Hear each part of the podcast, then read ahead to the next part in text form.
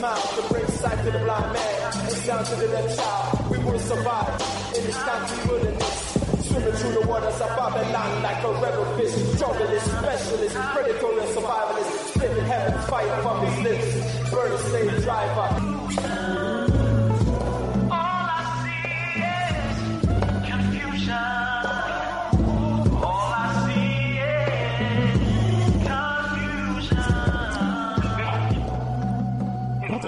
Listeners, to time for an awakening on Black Talk Radio Network, new media for the new millennia. This is a history and current events program from a cultural perspective. We find this program necessary because Hosea 4 6 states, My people are destroyed for the lack of knowledge. But we as a people will turn this around. Proverbs 4 7 states, Wisdom is the principal thing, therefore get wisdom. With all thy getting, get an understanding. Again, welcome to the program this evening with your host, Brother Elliot and Brother Richard. The number to reach us to get involved in the conversation this evening is 215 490 9832. That's 215 490 9832. We're streaming live audio at several locations. You can go to timeforanawakening.com, which is the homepage, and catch the live stream at that location. You can go to www.blacktalkradionetwork.com forward slash time for an awakening. Again, that's www.blacktalkradionetwork.com forward slash time for an awakening, and the live stream will be playing there also. We're at abibitumi.com. That's A-B-I-B-I-T-U-M-I dot com forward slash time for an awakening. They stream from Ghana. Or you can download the TuneIn radio app to any of your devices. TuneIn is a free radio app. In that TuneIn search engine, just type in time for an awakening. There you'll see the icon and you can stream the program live even into your car if you had the Bluetooth capabilities or the auxiliary connection. Again, that's time for an awakening radio program with the live stream on the TuneIn app. Drop us an email at timeforanawakening at gmail.com. Again, that's time for an awakening at gmail.com. Time for an awakening also has a fan page on Facebook. In that Facebook search engine, you can type in time for an awakening radio program. There you'll always see interesting content being posted daily by myself or Brother Richard. And do me a favor before you leave that page, just hit that like button. That's time for an awakening radio program with the fan page on Facebook, and Time for an Awakening Media is also there. Always full of the latest podcasts of the various programs on Time for an Awakening Media. Interesting articles that you can read, download at later times, and share with your friends. Also, check out that Time for an Awakening Marketplace and our partnership with the Abibitumi. Always interesting things in the marketplace all the time. Uh, various African language classes, classes on education, economics, social systems, health, and much, much more being taught by professors on both the continent and in the diaspora. So again, make that one of your favorites. Put that in your address bar. That's timeforanawakening.com. Timeforanawakening.com will take you straight to Time for an Awakening Media. It's 7.07 here on this Sunday edition of Time for an Awakening. This Sunday, August the 27th edition of Time for an Awakening. Our guest this evening in conversation, author and professor of journalism at Temple University here in Philadelphia. Professor Linn Washington is with us this evening. We'll be discussing a myriad of topics here this evening. It'll be a very, interesting discussion with our friend and award winning investigative journalist, Professor Linn Washington. We'll be right back to get the program started after a brief word from our sponsors. Mr. Moderator, our distinguished guests, brothers and sisters, our friends and, and our enemies.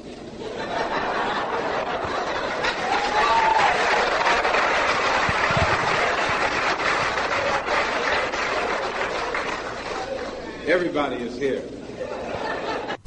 You are listening to Time for an Awakening Media, part of the Black Talk Radio Network. For podcasts or live programming, hit them up at timeforanawakening.com.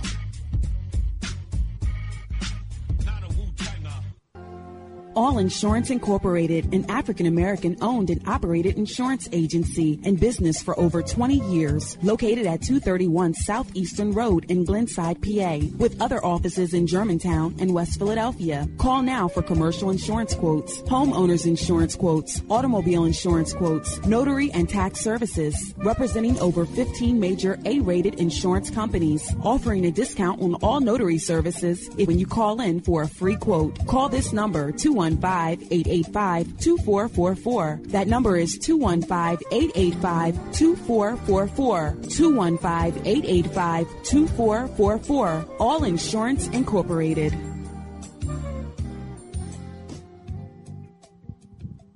Before your roof becomes unruly, call Dooley. Dooley Brothers, specializing in shingle, rubber roofs, gutters, downspouts, and vinyl sidings. Call for your free estimate today. 215-224-3882. That's 215-224-3882. Dooley Brothers Roofing, the roofing experts you can trust. That number again, 215-224-3882. 215-224-3882. Before your roof becomes unruly, call Dooley. RG Electrical Inspections provides electrical inspections for realtors, licensed electricians, and homeowners. Licensed and insured underwriter, serving Philadelphia and surrounding area. Call today, 484-268-9837. Overworked? Suffering with an underperforming company, headache customer staff or vendors? Or are you a startup who wants to get it right the first time and avoid the costly mistakes? We turned a $24,000 a year odd job handyman service into a seven figure high end custom home builder and commercial contractor licensed and operating in three states. This is just one transformation created for entrepreneurs like you in various industries around the country. Not what you're used to from accounting and business consulting? Well, welcome to New Business Solutions. If you're ready to go beyond advising, coaching, and training and get implemented results, call 301 244 9072. Let New Business Solutions apply the best comprehensive administrative, accounting, operations, human resources, management, sales, and marketing to help you actualize your vision for yourself and your company. From anywhere nationally, call 301 244 9072. Spelled new as in numerous on your device right now. Book your free consultation at newbusinesssolutions.com. History is a clock that people use to tell their political and cultural time of day. It is also a compass that people use to find themselves on the map of human geography. History tells of people where they have been and what they have been, where they are and what they are. Most important, history tells a people where they still must go, what they still must be. The relationship of history to the people is the same as the relationship of a mother to her child. From antiquity to the present, our people need to develop a new paradigm. It's time for an awakening with your host, Brother Elliot. Sundays, 7 p.m., Fridays at 8 p.m. For podcasting or live program scheduling, hit us up at Time for an Awakening at gmail.com. Welcome back to Time for an Awakening at 712 here on this Sunday edition of Time for an Awakening. Before we get started with our program this evening, I want to welcome in my co-host, Philadelphia activist and tour guide at the African American Museum here in Philadelphia at 7th and Arch Street, Brother Richard is with us. Brother Richard? Yes, sir, Brother Elliot. How are you, sir? Oh, I'm doing all right, you know, as we uh, get go get past the weekend. But I'm definitely looking forward to um, speaking with Brother Linn Washington, you know, um, and, and, and getting a better handle on um, there's so many things going on uh, around us. And, you know, the whole thing of how is reported, um, who is reported to, and how should we re- review the reports that we get as it as it relates to um, whether journalism or news or you know broadcasting. Uh, I'm hoping you can help me uh, navigate these ideals and get some perspective. Yeah, Richard, it'll be an interesting conversation with uh, Fresh Washington this evening. Um, I had some things lined up. I know you did also, but I would be remiss not to address uh, what happened in Jacksonville. Uh, again, Richard, you see uh, uh, similar to Buffalo and in Charleston. the the breakfast place, I think it was in Tennessee somewhere, where black folks was eating breakfast. Guy walks in there. He walks into a dollar store in Jacksonville and unloads on black people.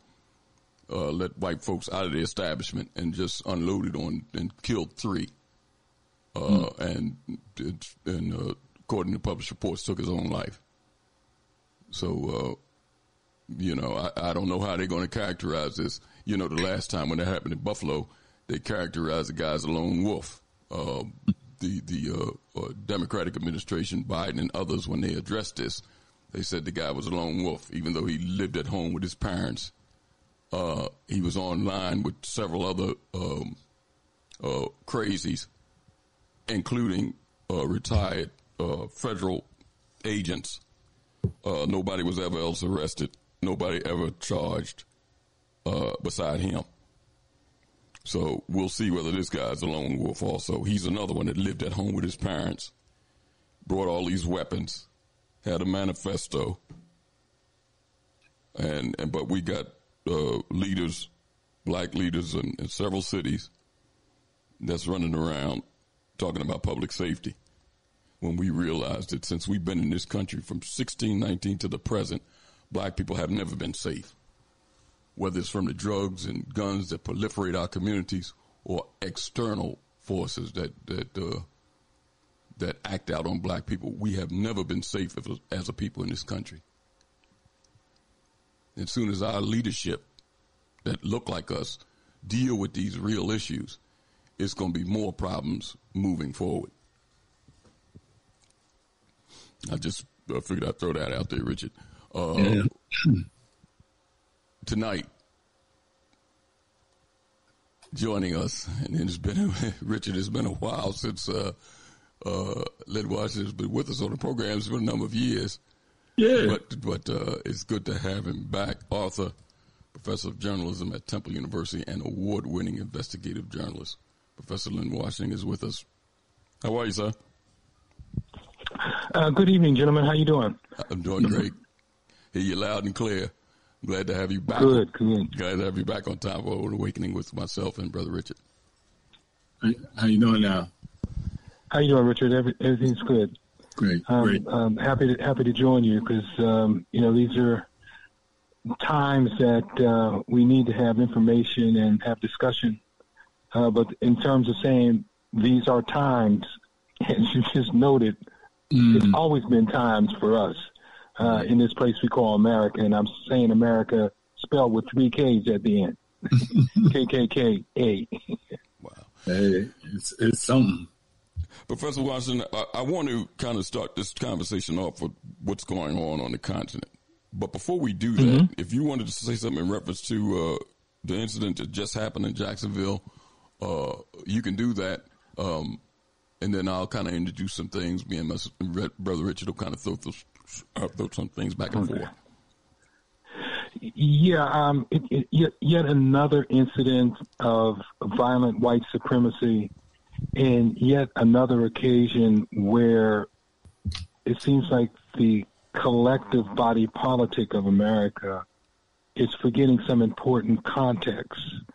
This took place in Florida, and I just saw before the program this evening I was looking at the evening news, and the governor of Florida was in Jacksonville speaking about how this is intolerable and we can't have this. This is the guy who is actively aiding and abetting the type of hate that was manifest yesterday in that shooting. Let's remember, he's been on a war on woke. What is that? He's trying to oppose equity. He's opposed, uh, or you know, eliminated equity, diversity, and inclusion programs in Florida. He has barred the teaching of AP Black History in Florida. He has installed a person and as the head of this district that runs uh, the Disney World area, a black dude who used to be the president of the Urban League in that area. Mm. This dude is making uh, over four hundred thousand dollars a year, and just last week or the week before last, within the last ten days, this black guy, or should I say Negro, eliminated all of the diversity, equity, and inclusion provisions for that particular district. So the hundreds of millions of dollars that will be spent, there will be no even pretense of trying to make sure that there's some equity and economic inclusiveness. So what we saw yesterday is a part of what has been going on. The news reporter said that uh, the FBI is going to uh, get involved uh, in this. oh, really? The same FBI that has been slow walking white supremacy for decades. Mm. So, you know, this is um, shocking but not surprising. Professor Washington, let's talk about the continent and what's going on there.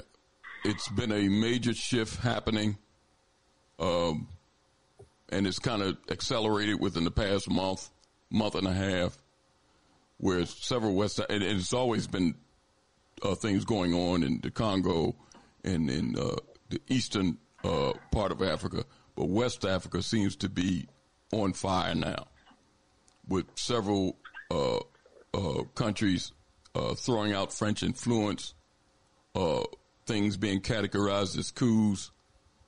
You hear um, some blacks that are on the continent, activists one of the past guests that was on our program, Eric Chinabora Quayo, and a few others, saying that these are not coups. Uh, these are revolutions in these areas. But the news reports that we get, uh, blacks here in this country, uh, get a different story on what's going on, not only on the continent, in the islands. You see some similar things happening. Talk about this coverage from your perspective as a journalist and as an award winning investigative reporter, uh, the balance that's there. Talk about it from your perspective, because when we hear these things happening in the Ukraine and other places, it's reporters on the ground. Uh, it, it's uh, uh even though all of it is propaganda in my eyes to a certain degree, uh, they at least try to give people a perspective of what's going on. Uh, but all you hear is assertions when you're talking about the continent. Uh, uh, junta leaders, uh, uh, they almost want to call them gangs. The, the, the, way they characterize some of the people that have taken control in these areas and want the colonizers out. Talk about it from your perspective, uh, Professor Washington. Well, the coverage of um, the continent has not been fair, has not been accurate, and not is and has not been balanced. Those three items, fairness, balance, and accuracy, or should I reverse that? Accuracy, balance, and fairness are supposed to be the bedrocks of journalism. And that hasn't been the case. When you speak over decades to African journalists, one of the criticisms that persists is that in terms of news coverage, the, Africa seems to be mired in the three Ds dictators, debt, and disease. Mm.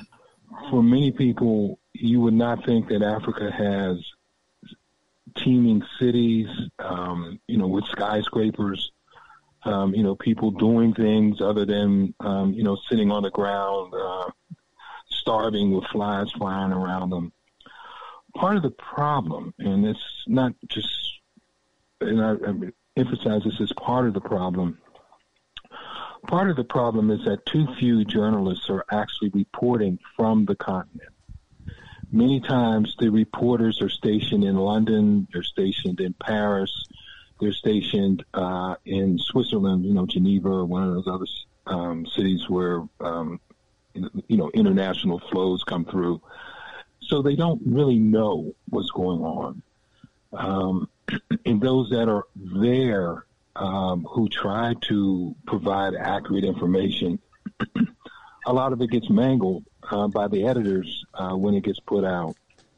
And again, we don't see um, consistent coverage.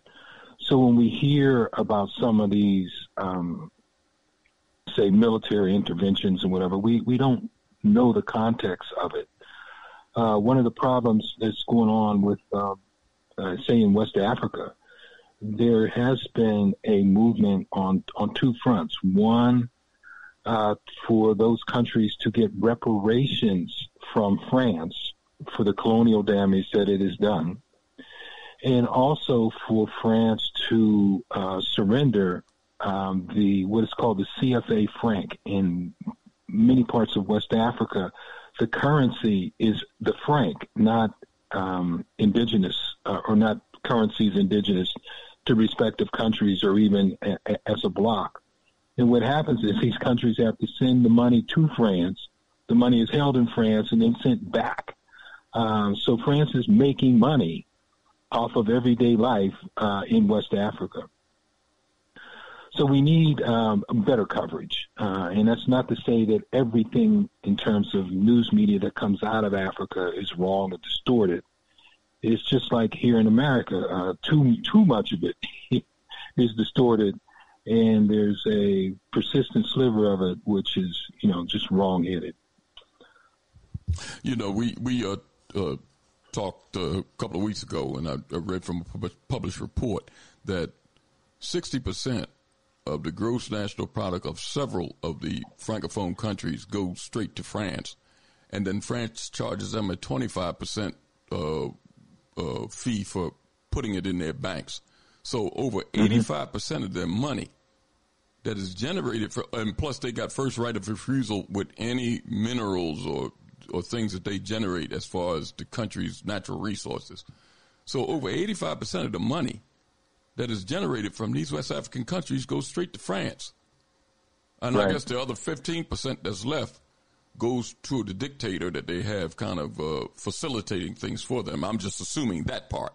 But the, the other part deals with what you just stated about the overwhelming amount of money that's generated in those West African countries goes straight to France. Right. And that it literally bleeds those countries of their ability to do for themselves and to really help, you know, the little people on the ground, what we call over here the grassroots folks. Now, even if, and I say even if, there was a sincere effort on the part of um, too many of the leaders in Africa, um, they would be hobbled by these economic relationships that tilt heavily to France, tilt heavily to the International Monetary Fund and the World Bank, which the United States controls. Um, and in this equation, I think we have to be honest. There has to be some fidelity to the fact that the too many of the leaders in Africa have been more focused on lining their own pockets than in helping improve the quality of life for their people. And you know, we we we hear you know we beat on our chests and we love Africa as we should, but uh, we need some accountability. Just as we hold account, just as we criticize many of our leaders here in the United States for not being uh, as responsive as they should to their constituencies. Uh, there's been an ugly legacy of that uh, in too many African countries uh, since the, the movement towards decolonization uh, that took place in the, in the 50s and the 60s and the 70s. Richard. On the African continent. Yeah, you know, brother Linn, uh, you know, we have we've been having a lot of discussion around, um, you know, the way things are being reported, and, and what comes to my mind to ask you as a question, and I probably, um, hopefully, I could be considered zeroing out and placing historical context because I'm just my questions are um, curiosity questions. Um, we know as a black black um, news or journalism historically when you talk about having people on the ground, I'm, I'm thinking of black newspapers. They did have people reporting at one point in time. Um, right. You know, whether it be the continent or other places. And my first question comes in relationship to where we are now when we talk about journalism, and it's and it's two different things in my mind. One, in the digital age, do we have a black um, journalist infrastructure? I mean, when I say journalists, I mean people, uh, uh, news agencies that have black journalists that are reporting um, about world events and how, say, um, here, black people here or on the continent, inter interconnect. Um, you know, as a part of their, re- uh, their reporting. So my question is, in a digital age, um, how how do you characterize um, black reporting if if that's a true um, question? There are. Um, let me see how I can phrase this because I, I don't want to paint with a broad brush. There are entities on the continent that are run by people who are on the continent and they're providing news and you know posting the things online. The problem is we don't hear about that. Mm. We don't get enough of that coverage through our own media, you know, black owned media here. And we definitely don't get it on um, the CNNs and the MSNBCs and those who purportedly are um, quote unquote progressive. Uh, so those entities that are providing really good, solid coverage exist, but they're not known. They're not well known, uh, or and should I say, known enough. And part of that is related to lack of resources that they could do their own um, promotion. Uh, but the other piece, uh, there's another piece to this, and again, um, when when we look at how people respond to things, very often people, not only here in America, but also in, in Africa, give more credence to certain entities than other entities. Mm. So if we don't see something in the Inquirer, we could hear it on like your um, platform here or WURD or Philadelphia Tribune or Scoop, but we're not going to give it the same credibility as, as the Daily News and the Inquirer, despite mm-hmm. criticizing those those two entities. Um, if uh, you know, as a reporter, over the decades, I've been to too many press conferences where you know people will wait a half an hour, forty five minutes until Channel Six arrives. Um, Mm-hmm. And if Channel Six doesn't arrive, you know, they.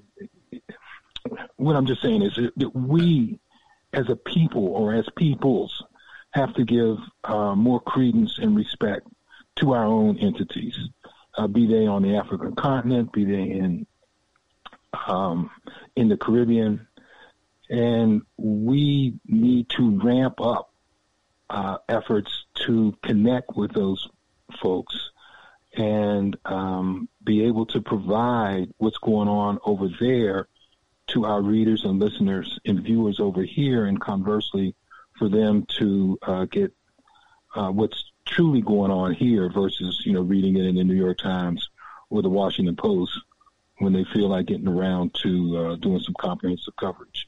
Now, now, uh, as you gave that response, and I'm laughing and smiling to myself because I, some, you know, I say, always tell people I'm, i may not be fair, so you don't have to respond. Because as a professor, I'm wondering, you know, and, and what you're describing, I, I can agree. Um, do you see where um, historically that shift, where especially quote unquote black people um, um didn't, you know, respond to, or maybe I'm mischaracterizing your your response, but didn't respond to um, black media um, reporting um, in the same way they would respond, waiting or, or responding to black men. Is there a historical moment where black people um, didn't um, utilize and, and, demand black media and, and journalism? Let's just say it's um, episodic and it's endemic. I mean, there there are times when you know there are issues that have been raised in black media and the community really hasn't embraced and rallied around. Um, but there's, by, by, the same token, um, there has been an effort on the part of black media to report, say, report on the African continent.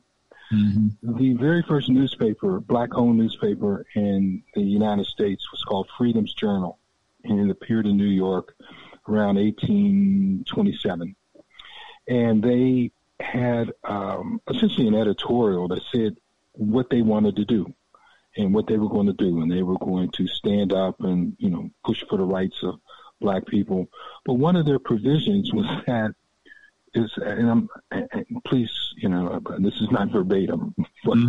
they were saying that all things about Africa will have ready publication in our newspaper. So even from the early 19th century, there was a recognition here about the need to have honest and accurate reporting over there. Mm-hmm. Um, so uh, I hate to say it's like a work in progress because you know after 200 years or so, it should be more than a work in progress. Right. Right. Um, but uh, you know we're we're we're, we're trying to um, you know do do do better at this, but it, a lot of it takes money, and mm. you, you know you just don't get the money. And now with the media, the whole thing being turned upside down in terms of the revenue and how you can get get get revenue, um, you know, advertisements, um, um, the display ads um, are not coming in. You know, you don't really make a lot of money off off a digital ad. So where do you get the revenue? Uh, a lot of news, a lot of news entities now are being funded by private corporations, um, and those corporations um, uh, tend not to um, give a whole bunch of money to say like the black media. Mm-hmm. Now they give to entities that do employ black people, and those people are sensitive and concerned, and you know trying to improve the level of coverage. Um, but you know we've had a, a, a, black media, you know, literally since the um, uh, Freedom's Journal. Mm-hmm. Um, but uh, they just haven't gotten the uh, the economic support that they that they should. I mean, look at look at radio right? When the first black owned radio station went on the air in 1949, radio had been existing as a commercial entity for decades. I mean, going back to the 1920s. And there were already radio networks, uh, NBC, um, uh, Westinghouse, and all of those. I mean, so they were big corporate entities before we even got one little something something with a radio station. Mm-hmm. Um, I don't think the first black-owned television station uh, went on the air in Detroit until 1969. Um, so we've always been at a disadvantage in terms of being able to um, uh, control and, and, expand our own media. Uh, so again, we continue now. This uh, digital age uh, offers some opportunities, but um, but it also has is um, I'm, I'm, I'm losing the word here, but uh, with the newspaper, you know, you could always turn the pages, but you know, with the digital, um, you might go to one platform, the person next to you might go to, to another. So, you know, some things that should be of value to both of, of those readers or listeners. Um, it's just being lost because of the way that the, the media now is being consumed. Mm. Uh, Professor Washington, uh, from what you just said to Richard about the resources that's necessary, um, now this is just me saying this, but this is where the control comes in from other sources being able to basically control black media.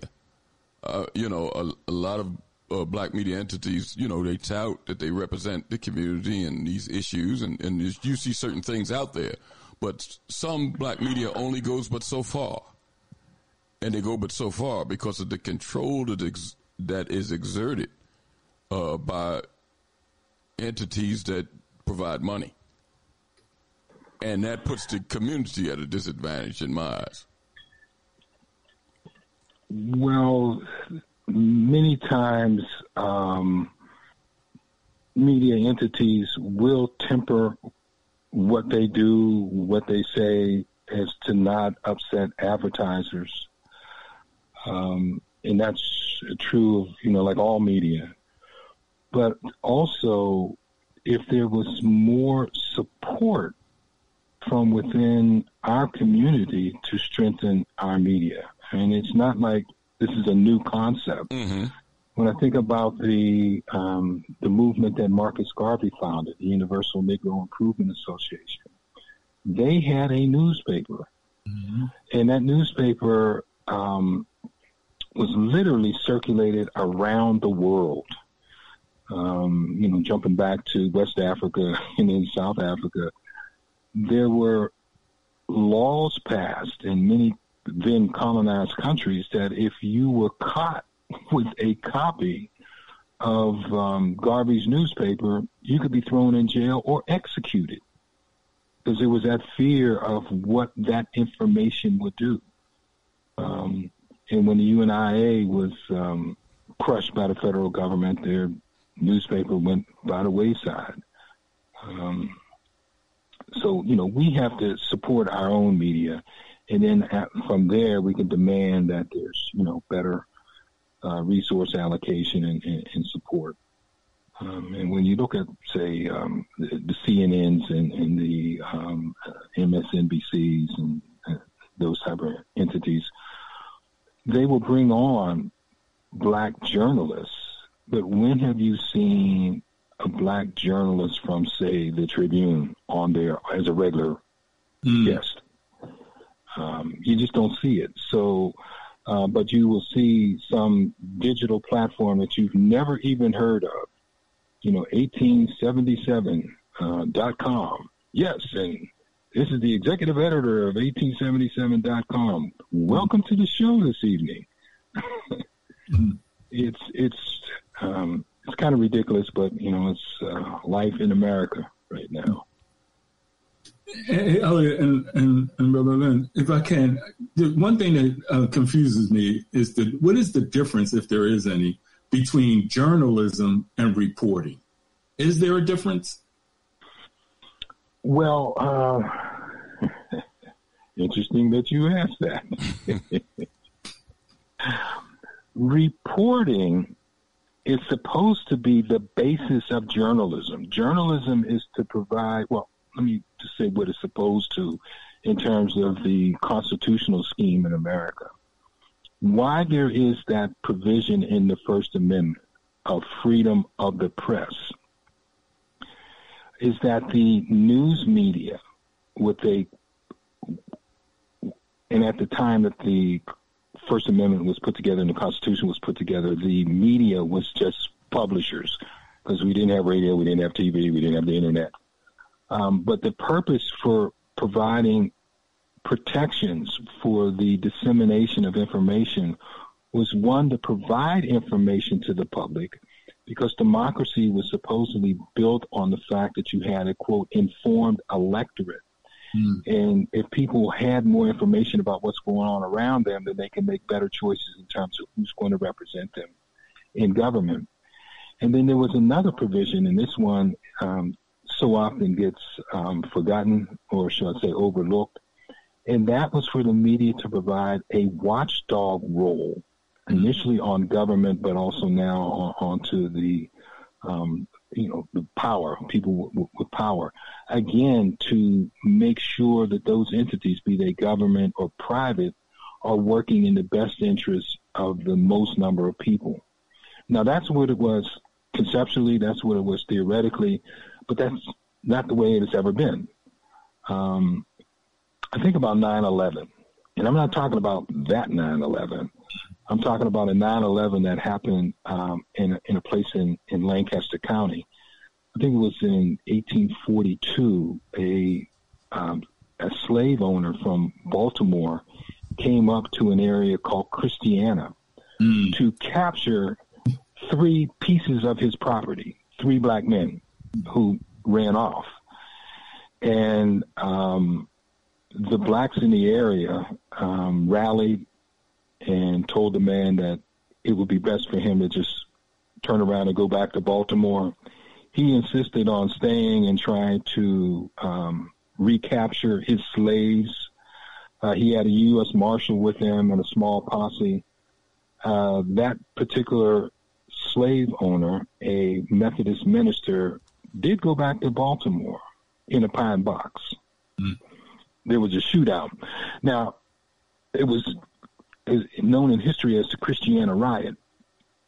But I bring up this incident to say that um, William Still, we probably heard of him, the, the Underground Railroad operator. Mm-hmm. And in his book, there is a chapter on the Christiana riot.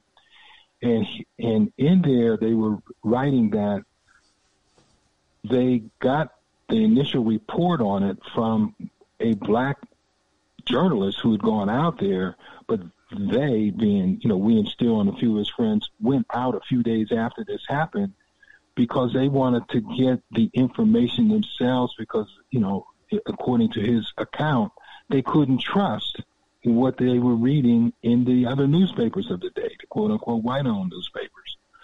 So there is a real value for us telling our own story. And that's what um, Freedom's Journal editorial said. It said, you know, we want to tell our own story. We want to, plead our own case.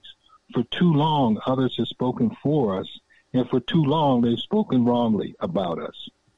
Um, so it's it's a, a, a real critical importance that we have our own media to tell our own story. And we really can't expect anybody else to tell our story for us. It's our story. Professor Washington, how, in your opinion, how should our people here, and I'm talking about black people living in America, be viewing or perceiving or even understanding what's going on in West Africa presently? And the reason I'm saying that is because uh, an overwhelming majority of our people here, uh, that's the land of our nativity. I mean, some people mm-hmm. feel as though I'm from Georgia, I'm from South Carolina. That might be where you were born. But the land of our nativity is where a lot of this stuff is going on now. And if you look back, because they just had a commemoration for the 60th anniversary of the March on Washington, if you look back at the 60s, a couple of the two major figures in the 60s, both King and Malcolm, had ties to West Africa. Uh, King went over to the uh, to Ghana when they became independent. Uh, he was invited to the birth to the independence celebration. Yep. Yes, and Malcolm uh, toured Africa. In fact, the the uh, the uh, OAAU was based on or, or modeled after Nkrumah's uh, OAU. So it was right. a, it was a relationship, and plus a lot of the the uh, men that had become rulers in Africa, independent rulers, had been educated here. Some of them. So it was. Right. A, it was. Uh, go ahead. No, no, no. I, I, didn't mean to cut you off. I'll no, it, what, roll it in when I respond. All I'm saying it was a special relationship between the brothers and sisters on the continent and what was going on and here. But now mm-hmm. you see the overwhelming majority of, of, our leadership don't even talk about what's going on there. In fact, they right. they seem to side with Western imperialists, whether you're talking about Linda Thomas Greenfield, whether you're talking about Lloyd Austin, Michael Langley, uh, Jeffrey Meeks, all of these people seem to side with Western imperialism, and they don't. It's no relationship there, and some of our people don't even see a relationship. So, I mean, how, right. should, in your opinion, how should our people be viewing this? Uh, well, given our uh, affinity and, and, and, definitely ancestral relationship to Africa and, you know, our, our like and love for the continent, we need to do more. We need to do more to make ourselves aware. And one is to read as much as you can. Um, we need to, um, I think, retool a little bit of the Black history uh, lessons uh, a little more.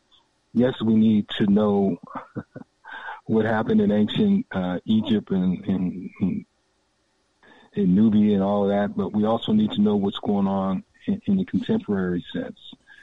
Uh, how can you get more information about what's currently going on? Uh, read as much as you can, but not just news entities in America. Now, despite their issues and problems, you know, read the BBC, read the um, uh, read the, uh, the, the, there's a news service out of France uh, that um, that publishes in English. Uh, read publications from the continent. Say, for example, in South Africa, there's a newspaper, very vibrant newspaper uh, in Soweto, Soweto called the Sowetan. You can get all the stuff online. Um, so, you know, we need to do more to educate ourselves, and that has to be a um, a personal mission. Now, listen, I, I know folks, um, uh, so much of our any working day is taken up with just life 101. And I recognize that I am in a very unique position because my job is to stay aware, aware of things. You know, if I had another type of job, maybe I wouldn't have the time to do that. Okay. But these are uh, ways that people can do things. There has been a very vibrant and extraordinary uh, history um, with the continent. You talked about King going to the independence uh, celebration in Ghana. Well, uh, Kwame Nkrumah studied here in the Philadelphia area. Mm-hmm. You're the first um, president of the independent Nigeria. I think Nnamdi Azikiwe, he, he was studying in this area.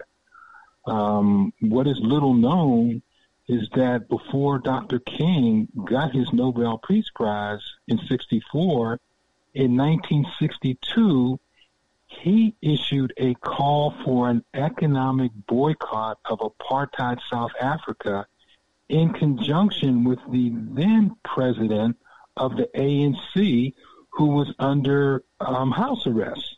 Now, understand, Mandela was in prison, but the then president of the ANC and King issued this call on December 10th, 1962, which is a Human Rights Day.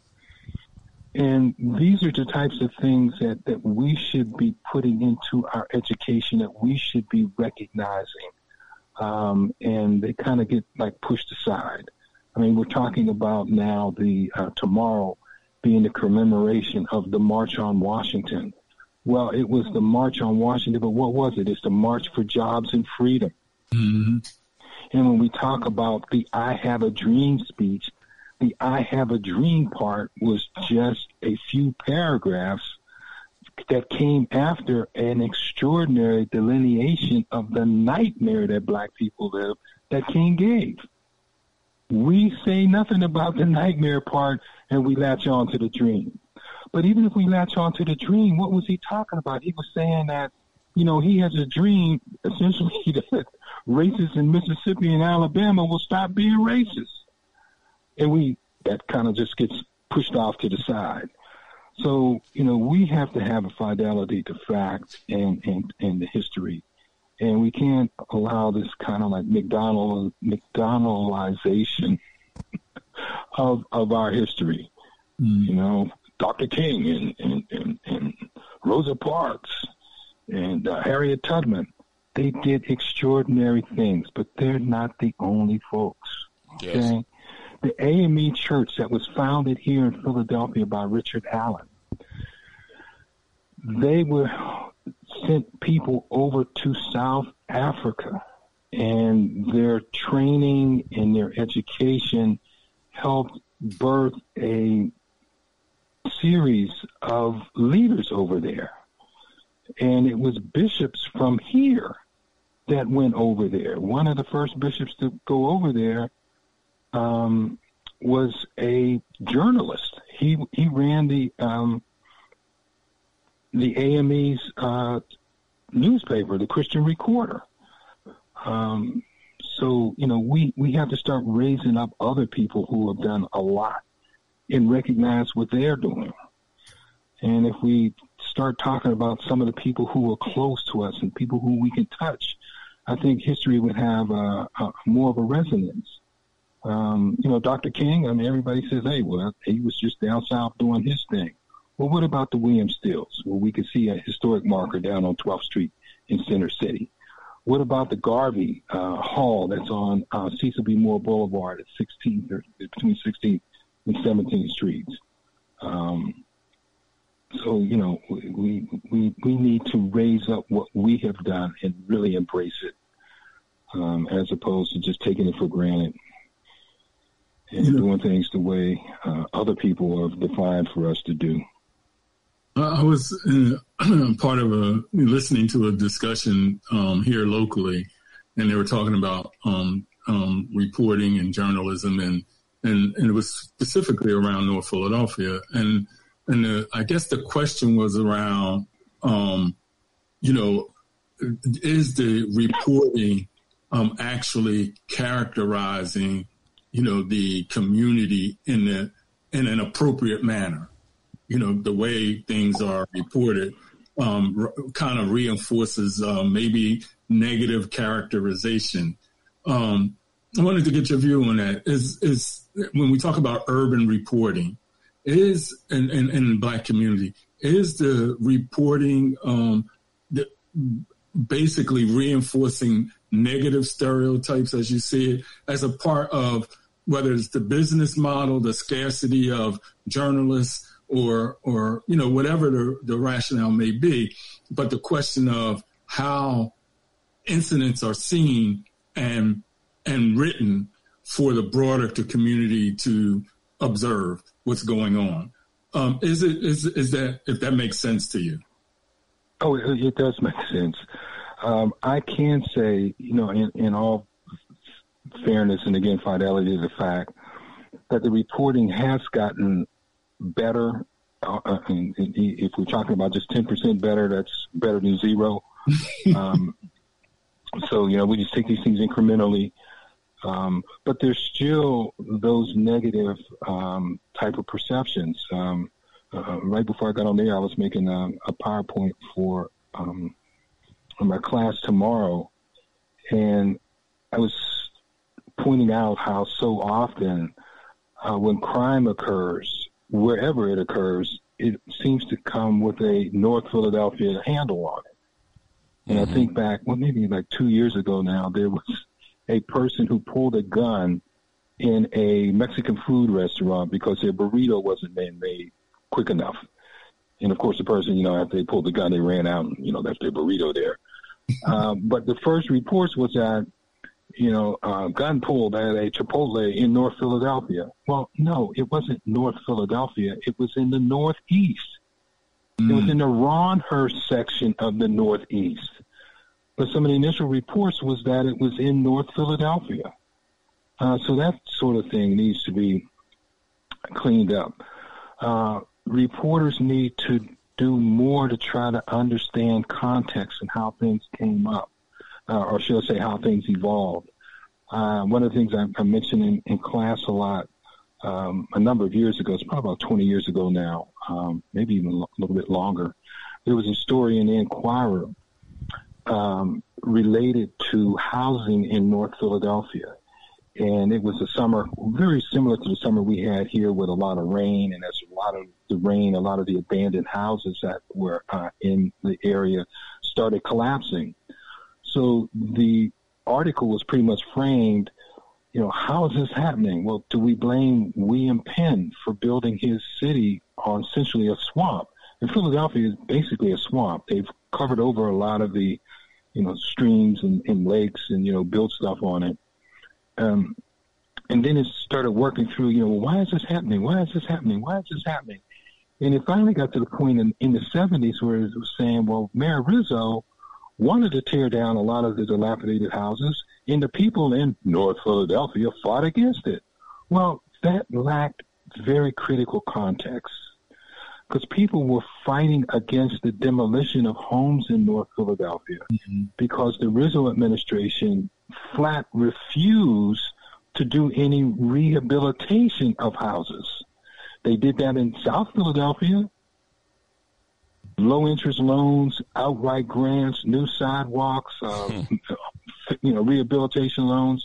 They wouldn't spend a dime in North Philadelphia. And the people said, okay, well, if you're not going to fix the houses, we're not going to let you tear the houses down.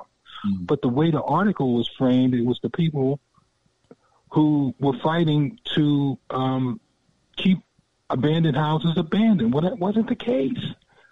So reporters need to do a lot more in terms of trying to understand what they're reporting on. Just because you're a reporter doesn't mean that gives you a an automatic uh, insight on being accurate in terms of the in the particular thing that you're reporting on. Mm. Before I kind of shift gears and and, and uh, go to a, a different uh, area of discussion.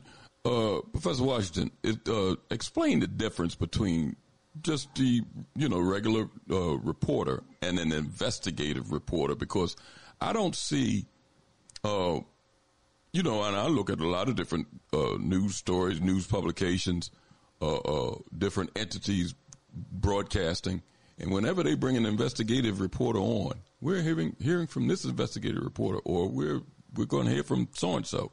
They're always white. You rarely see a black investigative reporter. Talk about the difference between a regular reporter and an investigative reporter.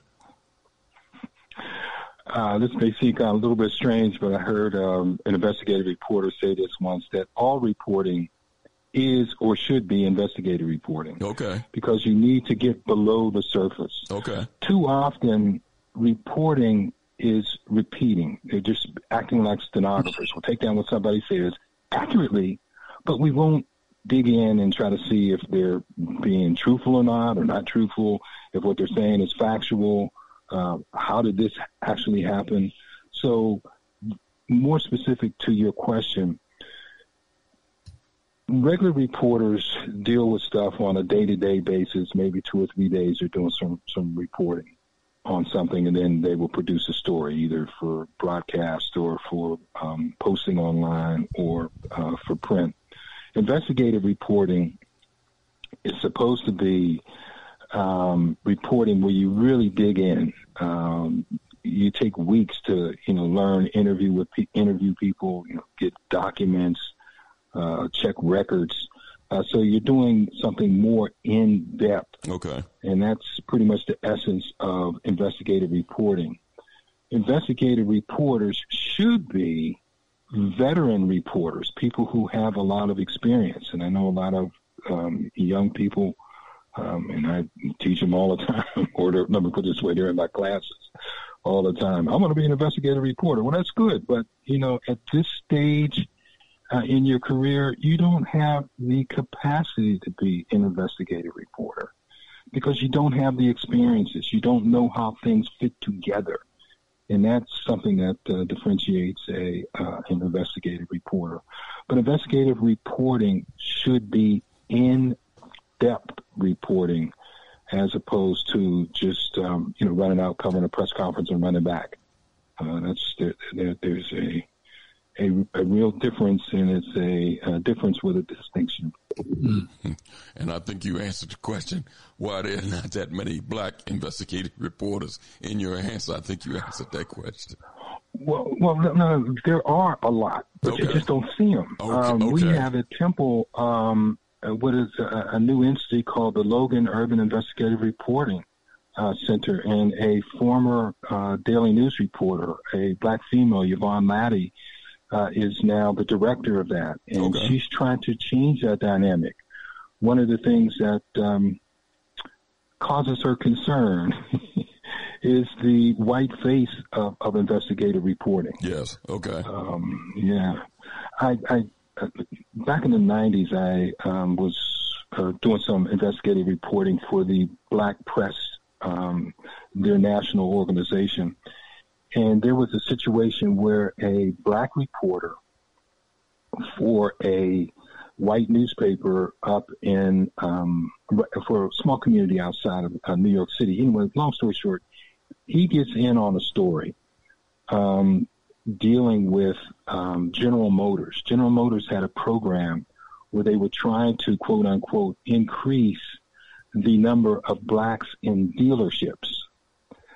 And they were discriminating against the black people who were going into that program. So he wrote a story about it, and he got shut down. Right? And by his news organization, uh, General Motors came in and threatened them. If mm. you continue to write this and report on it, um, we're going to pull our advertising from you. And he was working for uh, the Gannett chain, and they just backed up and wilted you know, like a flower in, in, in the sun with no water. They try to do the same thing with uh, the black press, right? They, uh, when I say they, I mean um, General Motors people um, went down to Washington D.C. and sat down and were having a meeting with the uh, black press, and they said, you know, we want you to take this this Washington guy off the story, and if you don't do it, we're going to pull all of our advertising from you. And at the time, the president of the organization uh, was a black female publisher out of Chicago, real feisty woman. She said, "Okay, we'll take your money." And GM was kind of like, "What? What?" GM had a two billion dollar ad budget at that time. General Motors, two billion dollars that they were putting into media for advertisement for their car and, and, and their products. The budget for the black press, all 210 papers, was $236,000 not $236,000 per paper, but $236,000 for all 200 papers. Mm-hmm. So, hey, you know, uh, blacks uh, go through some real stuff. So anyway, th- this reporter, what happened to him was ugly. They GM sued, his papers sold him out. Uh, this guy was t- tied up for years fighting in court, trying to, you know, get his reputation back. And he never did get back into journalism. But he's not recognized as an investigative reporter.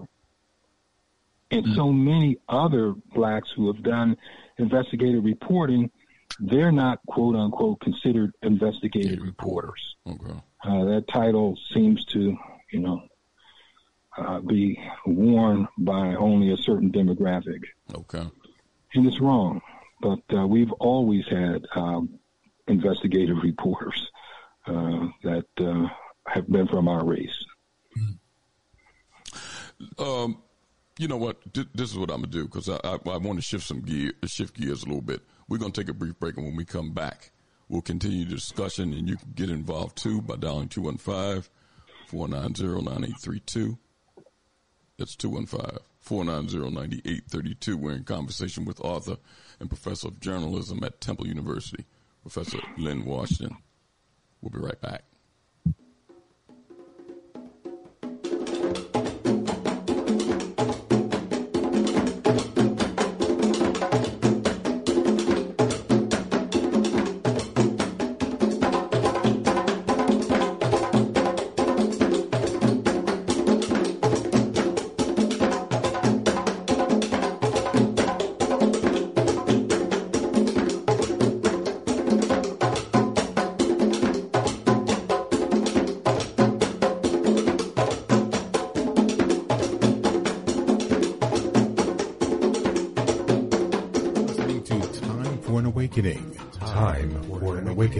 With host Brother Elliott and Brother Richard on Time for an Awakening Media, part of the Black Talk Radio Network.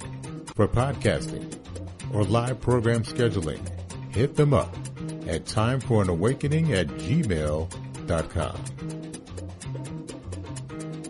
All Insurance Incorporated, an African American owned and operated insurance agency and business for over 20 years, located at 231 Southeastern Road in Glenside, PA, with other offices in Germantown and West Philadelphia. Call now for commercial insurance quotes, homeowners insurance quotes, automobile insurance quotes, notary and tax services, representing over 15 major A-rated insurance companies, offering a discount on all notary services when you call in for a free quote. Call this number 215 215-885-2444. That number is 215-885-2444. 215-885-2444. All Insurance Incorporated. Electrical Inspections provides electrical inspections for realtors, licensed electricians, and homeowners. Licensed and insured underwriter, serving Philadelphia and surrounding area. Call today, 484-268-9837. Escape the digital plantation. abibitumi.com, abibitumi.tv, abibitumitv.com, abibitumi.store are here for you. You are ready to be free of non-African social media don't run from danger, run to safety. AbibiTumi.com is here for you. You are ready to be free of digital plantations to control your own products. Abibitumi.store is here for you. A B I B I T U M I. Black Power. A B I B I T U M I. The only word you need to know to join your global Kometiu black family, to join your interconnected Kometiu black communities, Escape the digital plantation now. Abibitumi.com, Abibitumi.tv, Abibitumitv.com, Abibitumi.store. We are here for you. Escape the digital plantation. A new era, a new phase of the struggle, where we have moved from a struggle for decency, which characterized our struggle for 10 or 12 years, to a struggle for genuine equality and this is where we're getting the resistance because there was never any intention uh, to go this far. People were reacting to Bull Connor and to Jim Clark rather than acting in good faith for the realization of genuine equality. Do you think white people in this country, and I'm talking about non segregationists, people devoid or thinking they're devoid of racism, do you have any idea of what they want the Negro to be in America? I think the vast majority of white Americans uh, will go but so far. It's a kind of installment plan for equality. And uh, they are always looking for an excuse uh, to go but so far. And know that this problem needs to be solved, and we can't keep relegating it to generation after generation because a few of us got a little money, a few of us got positions, a few of us have wealth, while the masses of our people are going steadily down. No one man can rise above the condition of his people. See, brother said responsibility. Is it is it that we should let them take responsibility to do for us, or should we pool the knowledge that's at the table, the power that's in our community, the wealth that's in our community to change the harsh reality of black life in America? We have to do the job of fulfilling the black agenda. Whites are expert game players in their contests to maintain absolute power. One of their time honored gimmicks is to point to individual blacks who've achieved recognition. But look at Ralph Bunche. Think about Lena Horne or Marian Anderson. Look at Jackie Robinson. They made it as one of those who has made it. I would like to be thought of as an inspiration to our young but I don't want them lied to. Name them for me. The examples of blacks who made it. For virtually everyone you name, I can give you a sordid piece of factual information on how they have been mistreated, humiliated. Not being able to fight back is a form of severe punishment.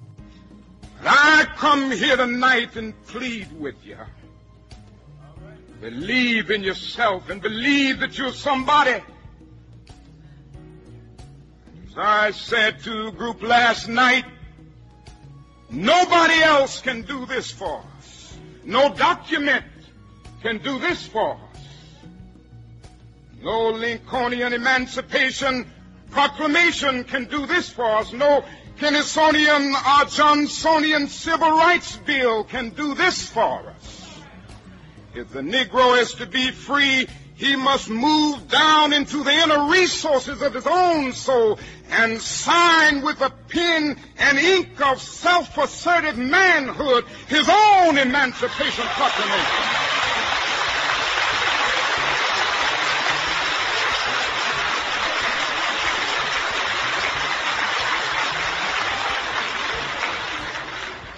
Don't let anybody take your manhood.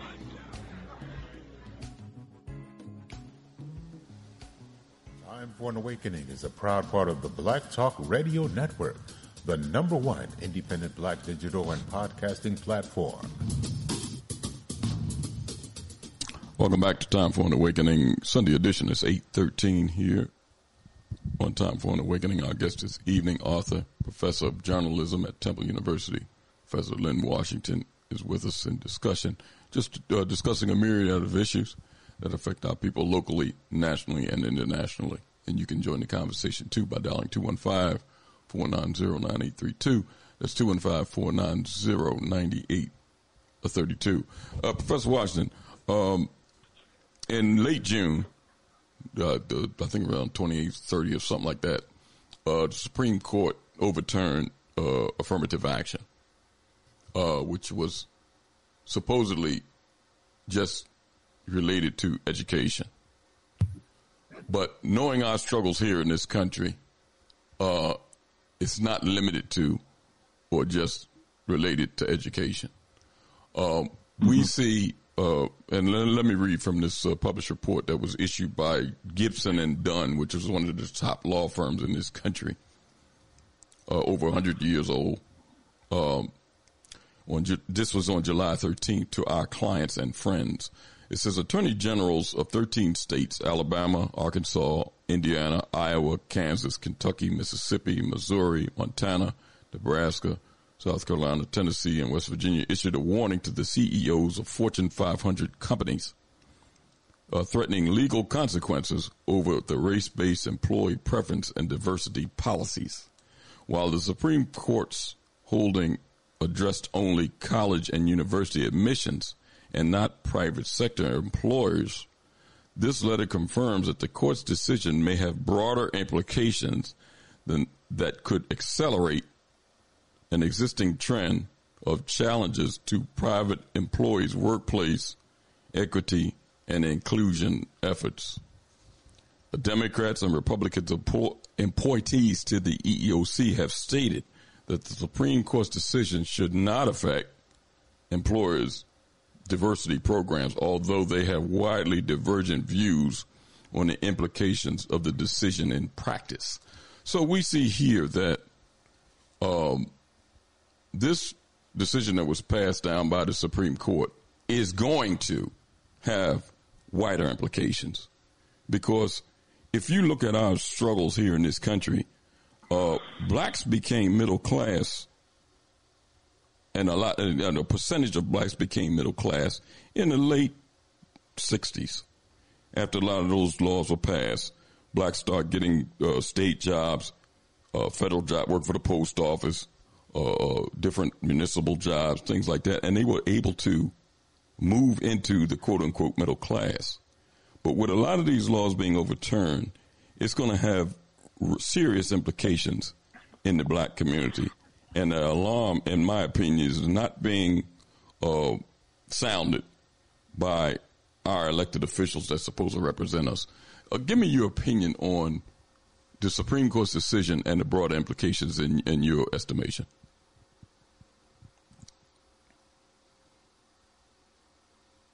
Professor Watson? Hi, Elliott. Oh, yeah. Are you there? Yeah, yeah, yeah. You, you were cutting out, or I don't know. Maybe it's on, on my end. Um, the Supreme Court is doing what it has historically done, and that is minimize and mangle the recognition of the rights of black Americans.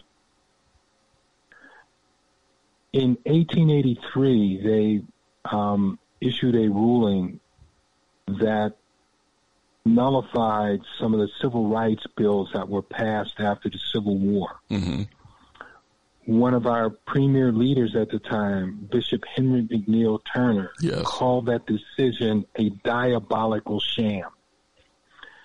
Now, in the decision, they said that it was unfair for the government and thus unconstitutional for the government to implement laws that impacted individuals.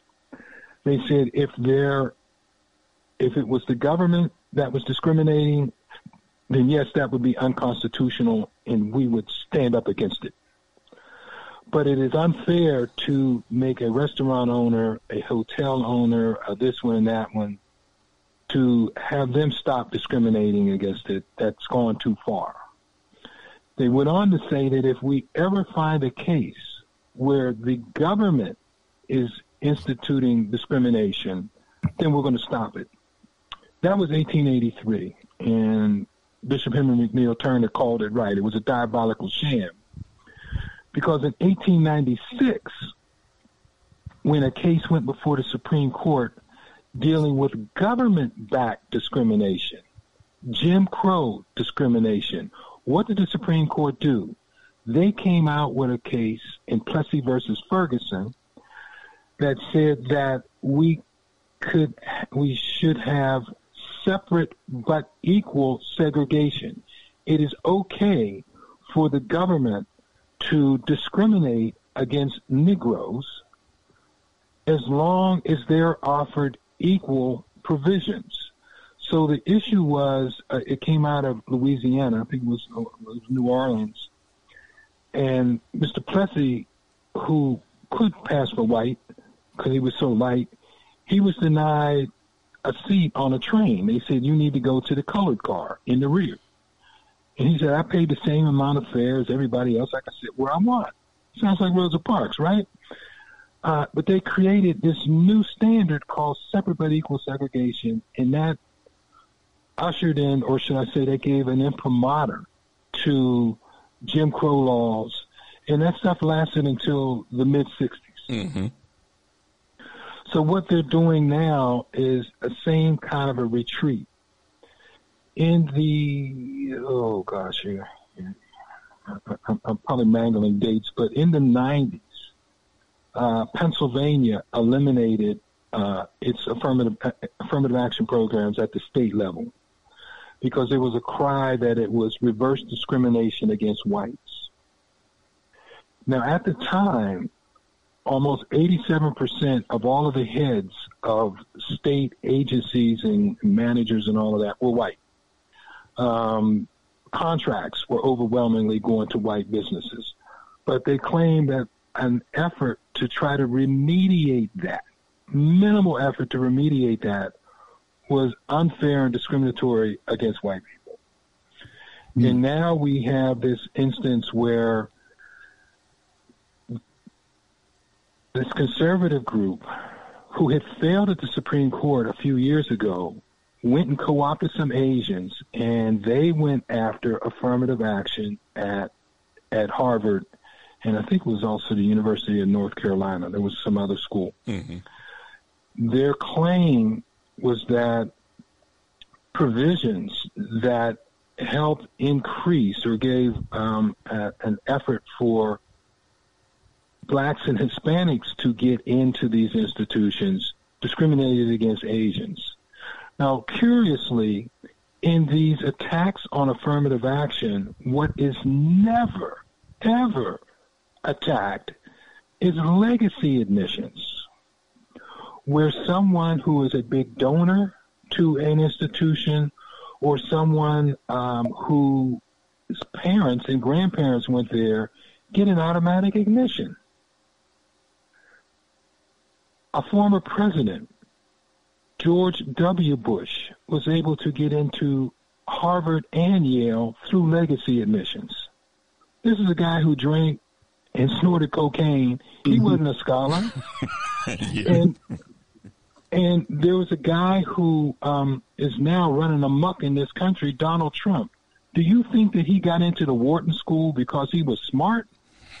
No, it was a legacy admission but they never go after that. Now, the background on this current case was that this this hmm, I got to choose my words here, or stop saying what I really want to say. there was this white conservative who had been trying to go after and knock out affirmative action. So he initially brought a case that came out of Texas. Texas, in terms of trying to tiptoe around not giving fairness and, and uh, to to black people, instituted a program that anyone who graduated in the top 10% of their class from high school would get an admission to a Texas institute uh, institution, you know, University of Texas or whatever. And they selected this white girl um, who said that she didn't get into the University of Texas, although she wasn't in the top 10% of her class. She wasn't even in the top 20% of her class. Never took any AP courses or none of that kind of stuff. Um, and she said it was she didn't get in because those I mean those Negroes got in, and the Supreme Court said not get out of here. But now you know different kind of mentality, different kind of attitude. We get this particular ruling. This ruling is coming from justices who sit on the Supreme Court and they identify as conservatives who, for the better part, have never hired a black person to be their law clerk. Mm. Now, you can say what you want about him, and yeah, I think he, we should say enough and kick him as he goes down. But Clarence Thomas, as a conservative, has brought on a few black law clerks. But for the better part, the Alitos, um, and now the um, what's this Gorsuch and, and those type folks, they don't have black law clerks. Now, why is that important? Well, a couple of things. One, the law clerks are the ones who do the initial reads on the court on, on the court cases and decide what cases that the they should bring to the justices to say, I think we need to deal with it, or I think we shouldn't. So if these people have either limited understanding, ignorance, or bigotry, certain cases don't get up to the Supreme Court. But being a law clerk for the U.S. Supreme Court, the Pennsylvania Supreme Court, Pennsylvania Superior Court, helps boost a lawyer's career. The Chief Justice of the Supreme Court right now, John Roberts, was a law clerk. And many others who are now sitting on a court were law clerks. So you can see the, the process. So we have a court that practices internal discrimination now looking out saying we don't see discrimination and there's no need for it. Remember, many of the people who made that ruling were also who set on, um, who issued a ruling a number of years ago, who said that there's no more voting rights discrimination in the South. And so we need to uh, nullify provisions in the 1965 Voting Rights Act mm-hmm. that required federal oversight of elections in southern states that had a history of discrimination. And what happened in the wake of that ruling? They started putting in more voter suppression um, uh, laws. And as you rightly noted, that in the wake of this particular ruling on affirmative action that supposedly just dealt with education, there are now um, laws that have eliminated um, affirmative action programs in government. They want to eliminate uh, affirmative action, or should we say, diversity, equity, and inclusion. That's the new phrase yeah. in the military. So they're just running amok. This ruling allowed them to just run amok. In Philadelphia and in Pennsylvania, let me go to Pennsylvania, then I'll bump down to, to Philadelphia. Historically, black owned firms have received just crumbs mm-hmm. at best in terms of contracting from government. Hmm. Governments don't make nothing. They make problems, but they they don't make toilet paper. They don't make this. They don't make that. They have to hire outside vendors for that, and blacks do not have not historically been given you know equitable um, provisions with that. So there was a a recession in the late 70s the government passed a bill uh, to put um, money into the system to help, you know, in the in the recession. And there was affirmative action requirements for people who did contracting and, you know, big contractors, be it, you know, roads or bridges or whatever. And the Contractors Association of Western Pennsylvania and Eastern Pennsylvania went to court to say that no, these provisions discriminate against us. Now they're getting 95 to 97% of the contracts. But this law that would only give maybe, you know, 1 or 2% or take away 1 or 2% of their business was discriminating against them. And in their lawsuits, they had the audacity to say that this law makes us do business with people who we don't want to do business with. Hmm. They were very naked about their racism. And the appellate court judge who told them to go pound sand said that you're right. That's the purpose of this law. But it worked its way all the way up to the U.S. Supreme Court, and they um, eliminated um, affirmative action uh, in government contracting in a case that came out of Richmond. And they said that there was no history of racism in contracting in Richmond. Richmond, Virginia, the same Richmond, Virginia, that was the capital of the Confederacy. And Thurgood Marshall said that, in his eloquence as a Supreme Court justice, this is foolishness.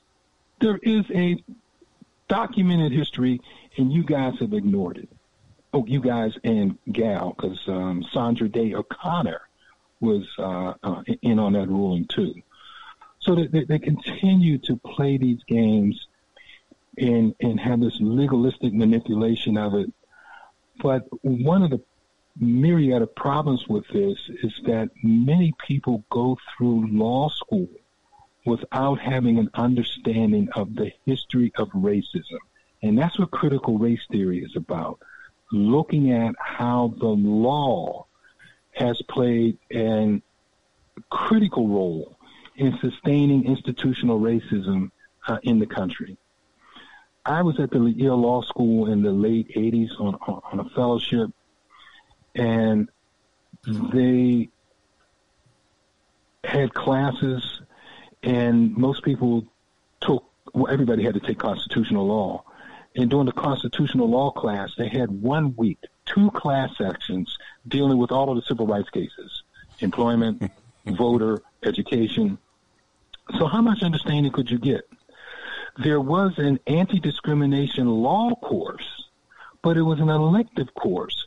So, consequently, people like Clarence Thomas, uh, Hillary Clinton, Bill Clinton, and all them could go through a place like Yale without getting any kind of understanding about the impact that racism has played in terms of the law. And I would venture to say that um, that things have not radically improved in terms of having lawyers with some understanding uh, about um, the role of racism uh, played in the law. You know, it raises a question for me. Uh, is you know, in your experience, is there a lot of journalists that are that have legal background?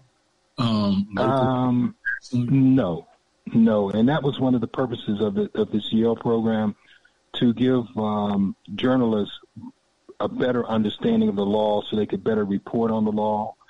And journalists, just like so many other folks, um, when they hear law, they kind of like, ooh, yes, you know, you, you, you're, it's the law, and, and I don't know anything about it.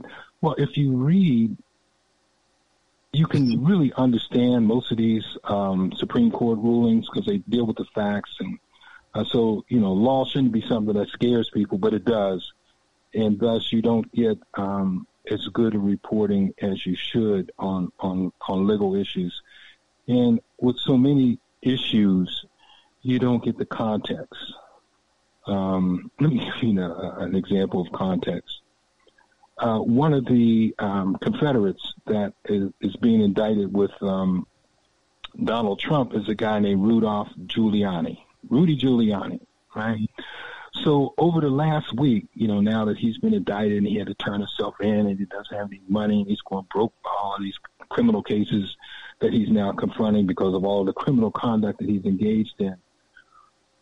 The news reporters, and you probably heard it, how is it that Rudy Giuliani, America's mayor, could find himself in this position? Yeah, well, let me give you an example of why. there was a, um, a, a black columnist, uh, Ron Daniels, um, in 1998, wrote in a column and said, "No big city mayor has been more openly contemptuous of black people than Giuliani." for black people who lived in New York during the time of Giuliani's reign, he was a bigot. But for the most of the media, he was America's mayor. Let's remember on 9 11, yeah, that one, when you know the World Trade Center, trade towers were um, burned down. What did Rudy What did Rudy Giuliani try to do? He was term limited. He had served three terms. He had to leave. He started a campaign that included putting pressure on the governor to do two things. One, to allow him to stay in office and pretty much void the election that was coming up in November of uh, 2001 and or to change the law to allow him to run for office again. Sound familiar? but that context of who Rudy is and what Rudy was is not even in the discussion today. And let's forget, remember another thing. We have an opioid crisis in the United States where those who are now in the grips of substance abuse addiction, they ain't junkies, they ain't addicts, they white. That's why it's substance abuse problems. Well, the company that made uh, or that makes oxycodone, the federal government at one point and the state of Florida were getting ready to investigate them for the very marketing and promotion practices that help ignite the opioid crisis across the United States. That company hired a law firm that had just been set up by America's mayor. And Rudy Giuliani went to the federal government and went to the state of Florida and quashed those investigations. And now we have an opioid crisis in the United States. But none of this is brought into how did Rudy get to where he is now? Because he was a bum. That's how we get there. But we need that context, and we don't get it from the media. Mm. Thank you for that. Richard, I know you wanted to uh, to uh, to uh, no, talk about. You know, I, I, hey, Elliott, I hear uh, Brother Linn kind of he's starting to open up here. He, he, he on a roll here right now. well, listen, hold, hold, I did a little prep to talk to you tonight. hold, hold, it before you introduce the, uh, the, the reparations piece, Richard. I'm going to go to a couple of these calls. Uh, 267, 267. Are you there? Oh, yes. I'm sorry. I had it on mute. no problem. Yes, sir. Yeah, how, you doing, Brother Elliott and uh, uh, Professor Linn Washington? Um, yeah, well, in, in a lot of name, I wanted to talk about, you know, in the news, you seen where they had Negroes for Trump, blacks for Trump. Well, what about uh, blacks for Elijah Muhammad, blacks for Farrakhan, blacks for the New World, blacks for God? See, um, God never said that He would send a politician to save an oppressed people. You know, um, the, the white man's poli- po- uh, political system was never designed to benefit black people. We, you know, we could check this out in Scripture. And Elijah Muhammad and Minister Fair, uh, his national representative, Minister Farrakhan, teach us that separation is the only solution to this black and white race problem. Well, really, black people are not a race because we don't have no beginning or ending. Um, but separation is because that we cannot live with white people in peace. And Minister Farrakhan, he said that we we need to hold our votes and get our own independent party and demand for something that, that, that that's beneficial to us. Like for example, separation. Eight to ten states here in America, and and they can give us 20 to 25 years of raw material here or abroad. Bottom line, black people, we're native on, on this, on this on entire planet. White people, you have limited space, caves and hillsides of Europe. Now, they also talk about the BRICS. This is um, Brazil, Russia, India, China, and South Africa, and there's some other African nations, Arab nations that are going to um, get their own currency and cut uh, United States off their, their currency. Now, what's going to also happen is the way America makes their food, it's like you're eating uh, plastic with Lawry's season salt. You know, this, this GMO and this fake meat and stuff, the nations are not going to want America's food. And in some cases, the way America is so savage and barbaric, they ain't even going to allow some of our people in there. But in the news recently, on another topic, they said that they have a concern of a new variant that's, that's coming in. So now they're going to threaten to wear masks, shutdowns, and all that kind of stuff. People, especially black people, we, we should not fall for this propaganda. These jabs, talking about these jabs save lives. No, they're taking lives. If you look in the news, you notice how how, how these healthy black athletes, young black athletes, are, are falling from cardiac arrest and even uh, dying, like that 17-year-old basketball player. Look at Le- LeBron James' son.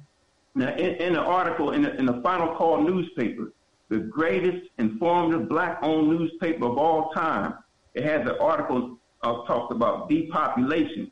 The Amish people didn't take the jab. You know, they didn't even go to the hospital. They used herd immunity, natural remedies, ivermectin, and, and, and, and made out fine without the jabs. And, and they didn't even, yeah, they didn't even go to the, have to go to the hospital. So don't take these jabs or you may take your life. You could call Dr. Sophia Shabazz or there's an article in the um, Final Call newspaper that tells you things that you can take to, to, um, to prevent the uh, COVID uh, virus or uh, to um, fight the COVID virus, like vitamin D, C, zinc, ivermectin, alpha interferon. Do you have and, a question? And, uh, Do you have a question? Oh, I'm sorry. Uh, n- no, uh, only thing that I would would would, would ask is, uh, do you know anything about the BRICS? Okay. Th- thanks for your contribution, brother. Yes, sir. Yeah, thank you. Um, BRICS is a economic union, uh, as the, the caller rightly noted, that involves Brazil, Russia, India, uh, China, and South Africa. And they are a part of what is known as the global south. And they're trying to kind of counter, they're just trying to create an entity which, which would counterbalance the NATOs and, and the, the World Banks and, and the International Monetary Fund. Um, there's a conference that either is going on or just ended, and some other countries want to get involved in it. Um, yeah, watch what happens with, with the flow of money. In the world, the international currency is the dollar. If you buy oil, you got to use the dollar. If you buy gold, you got to use the dollar. If you buy food, you got to use the dollar. And the use of the dollar as this international currency um, keeps prices low in America. And when the dollar does not become this international currency, then our monetary system and, the U.S. monetary system goes out of whack and prices will, will go up. You know, something kind of interesting, and of course, you know, this is just a coincidence. um, there was a leader of a country called Iraq, and a guy named Saddam Hussein. Uh, you know, I'm not defending Saddam Hussein. He was, you know, bad guy in terms of the little people in his country. But at one point, he said that he was no longer going to accept dollars to buy his oil. You either had to give him gold or you had to use euros. And within months, Iraq was invaded. Mm. Libya, under Gaddafi, people had free and low cost housing. Gasoline was like two cent a gallon. I'm, I'm being a little facetious, but you know, the people in Libya were living well. Mm-hmm irrespective of you know what you think of, of of Gaddafi, the people who live in Libya were not impoverished. Gaddafi indicated that he was going to use his gold to fund a currency for the continent of Africa. And next thing we know, Libya is being invaded. And they said that his guard unit, his personal guard unit, was taking Viagra and going around raping people and, you know, all this kind of crazy stuff in the media. So, you know, this money thing is really, is really the cutting edge. And, you know, a little bit earlier we talked about, um, um, the um, CFA franc and what, what France is doing. So we're going to see more alignments of countries in the global south, non-European, America, Canada, Australian countries trying to form their own or, or building out building out their economic uh, uh, relationships. But there's some, you know, rocky stuff that goes on in there. Um, Brazil um, is all but decimated the chicken market in South Africa. Brazil somehow able to bring chickens to South Africa cheaper than South Africans are able to grow chickens. Um, so, you know, uh, BRICS is doing some things, but there's uh, some internal frictions uh, with BRICS too. But uh, they're coming forward as a real counterweight to um, the way things have been, and that's what is, is scaring folks. Uh, well, scaring folks. I mean, scaring folks in in the uh, capitals of D.C. and London and Paris and, and Brussels and places like that, because it all gets down to the money. Whether it's the dollar, the franc, the euro, is the money. Let's go to Phoenix. Phoenix, Phoenix, Arizona. Phoenix. Yes, yes, brother Elliott and brother Richard, and good evening to your guest, brother Linn. Yes, sir. Dr. Linn. You know, doctor, I want to ask you a question because we see the rapid current of world events taking place. Now, what would happen in this scenario? What do you think? Look into your crystal ball and see if this guy Trump that, you know, every time they throw fire on this guy, this guy get more popular. What happens in a scenario if he actually wins the election and they try to imprison him? What do you think the ramifications will be given the current climate of the country? And I'll mute my phone and listen. Thanks for your contribution, sir. Uh, incredible question, and to be honest, if I had that answer, I would hold off on that because I would have some foreknowledge. I would win the big lotto and buy my own island. I, I really don't know. I mean, it's it's a scary proposition that this guy is still marauding, and we talk about Trump, Trump, Trump, and rightfully so. That you know he's this and he's that and whatever. But the reality is, Trump is where he is right now in large part because of an abdication of responsibility on the part of the Republican Party. Let's remember that Trump was impeached twice, and both times the Republicans in the Senate refused to uphold the impeachment that came out of the House of Representatives. The first time was about his quote unquote perfect call to the president of Ukraine, where he was trying to pressure the guy in Ukraine to get dirt on Joe Biden in exchange for the U.S. providing him with more weapons. And that, in some ways, uh, laid the groundwork for what we see that's going on over there now. Aside from the fact that um, NATO and the U.S. lied to Russia because they said when you get rid of uh, the Soviet Union, this is back in the 1990s, uh, we will not advance NATO up to your borders. And as soon as they told Russia that, they started going up to the border. Uh, Poland, right on the border of Russia. Uh, Ukraine, right on the border of Russia. Um, so uh, I don't know what's going to happen with Trump. And then the second time around, he was uh, in, uh, impeached for what happened on January 6th. And they said, no, it would be improper to impeach him through a political process. What we really need is for the criminal justice system to take a look at this. Well, it took a little while, but the criminal justice system took a look at it, and that's why we have these indictments. And what are they doing? They're having investigations. Uh, Georgia passed a law that allows the state legislature to get rid of county prosecutors. So they're going after Fani Willis. You know, they want to find some way to shut down um, the uh, Jack Smith investigation. So the Republican Party is really um, a culprit in why we have Trump rotting right now. And also, other people are just not standing up to him, not only Republicans, but Democrats. All the foolish stuff that he's doing, the crazy stuff that he's doing, the Democrats should be yelling and hollering every day.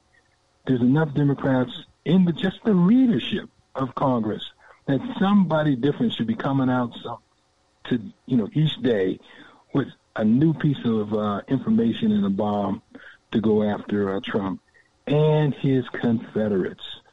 Um, but everybody's just waiting around and we'll see what happens and we hope this happens and that happens. No, you got to take some action and not enough action is being taken. Let's go to two six uh, two one five two one five.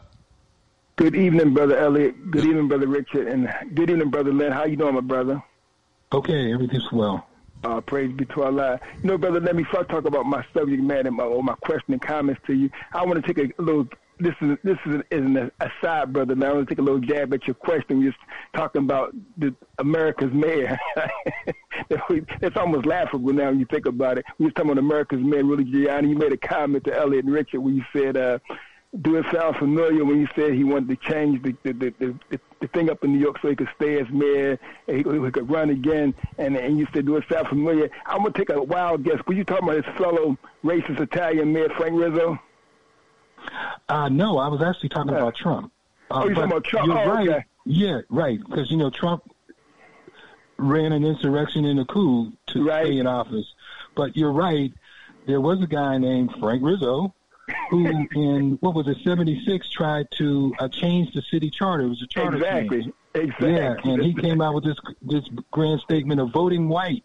Exactly. And it was That's in right. uh, what was it, '78 that they um, denied him. Exactly. Um, yeah, yeah, yeah. So there, there, there's there's a history of these characters uh, trying to retain power um, yes. in variance to the quote unquote democratic norms.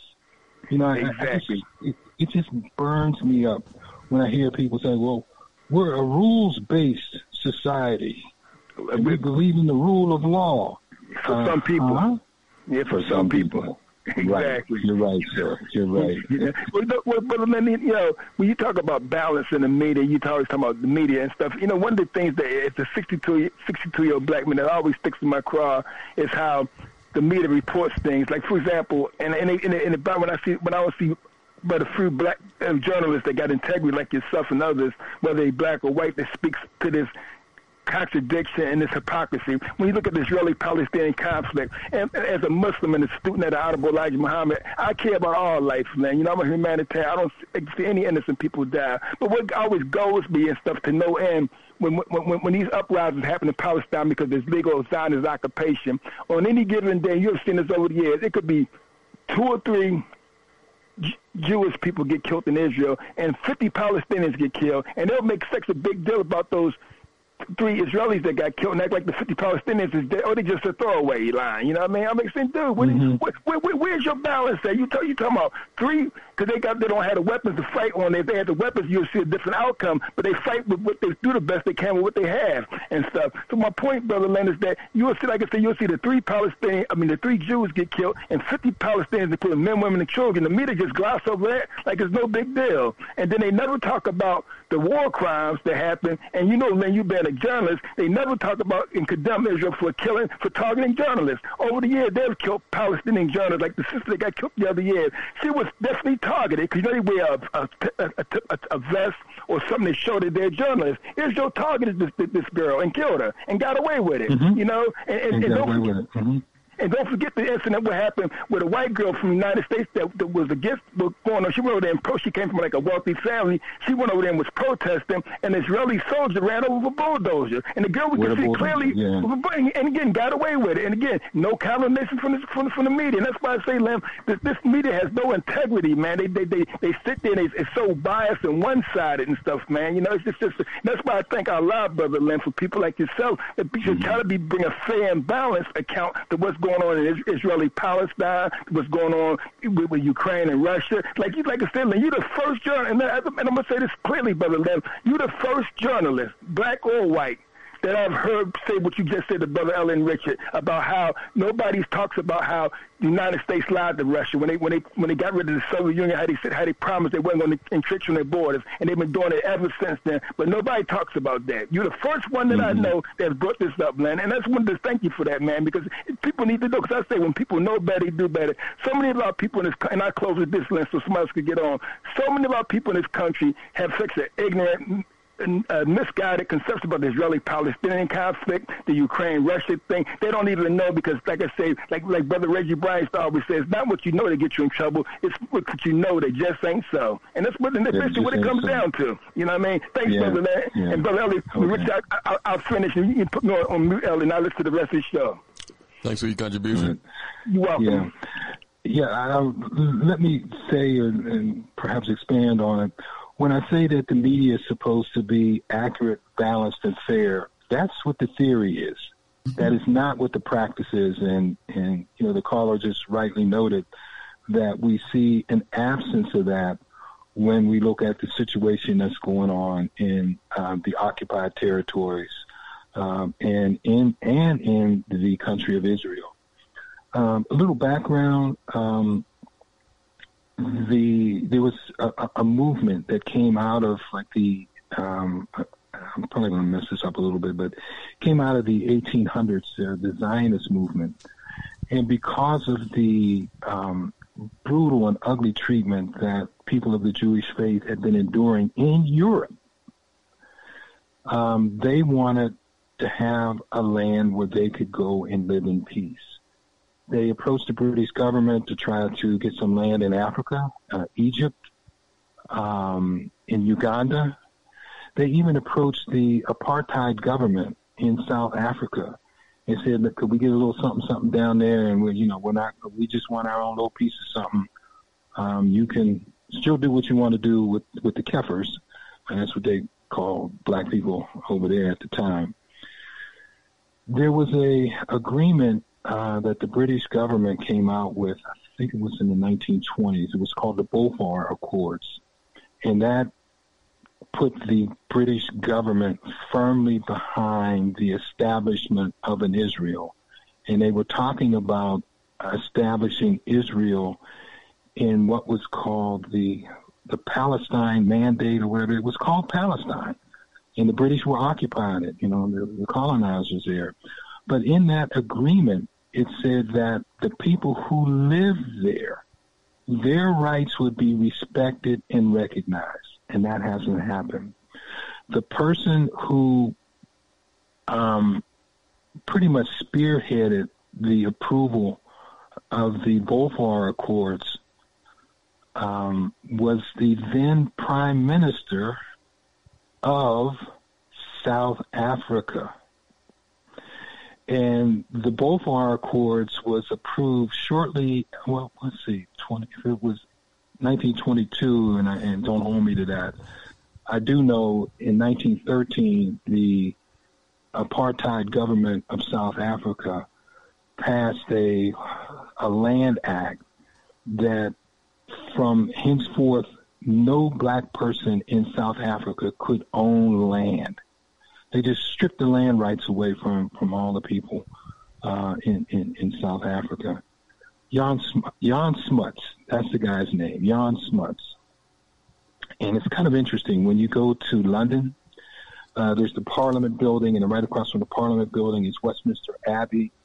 And over the main door of Westminster Abbey are a uh, 10 religious martyrs of the 20th century and the religious martyr who's right at the center, right over the door where, where the where the queen and the king and the princes and all of them go in and have their marriage ceremonies and stuff is Martin Luther King. But across from both um, Westminster Abbey and the Parliament is a is a square, Parliament Square, and there's um, statues of famous people there. You know, famous, uh, you know, Winston Churchill and other famous um, British leaders. But there's three statues, and the only three statues that are not of British leaders. One is Mahatma Gandhi from India. One is Nelson Mandela of South Africa, and the other is Jan Smuts from South Africa. So, um, yeah, we don't get uh, fair and balanced reporting um, on the um, disputes and the the mistreatment of, of, of the Palestinians. Um, so yeah, the media is not the media is falling down on that. So and, and they're riding over there now against uh, what's his name uh, Netanyahu. Benjamin, Benjamin Netanyahu. Yeah, and, and oh it, it's the whole you know, and there's no you know no big reporting of what that's about. Um, well, well, there has been some reporting, but of course, uh, uh, uh, some part of it is either not included or left out. The people have been um, protesting for uh, almost like all year, all of 2023. Netanyahu is is uh, facing um, criminal charges for corruption. I mean, he could end up going to jail. And um, the elections over there have been so razor thin, so he had to cobble together a coalition that included some really like far right wing um, uh, Israelis.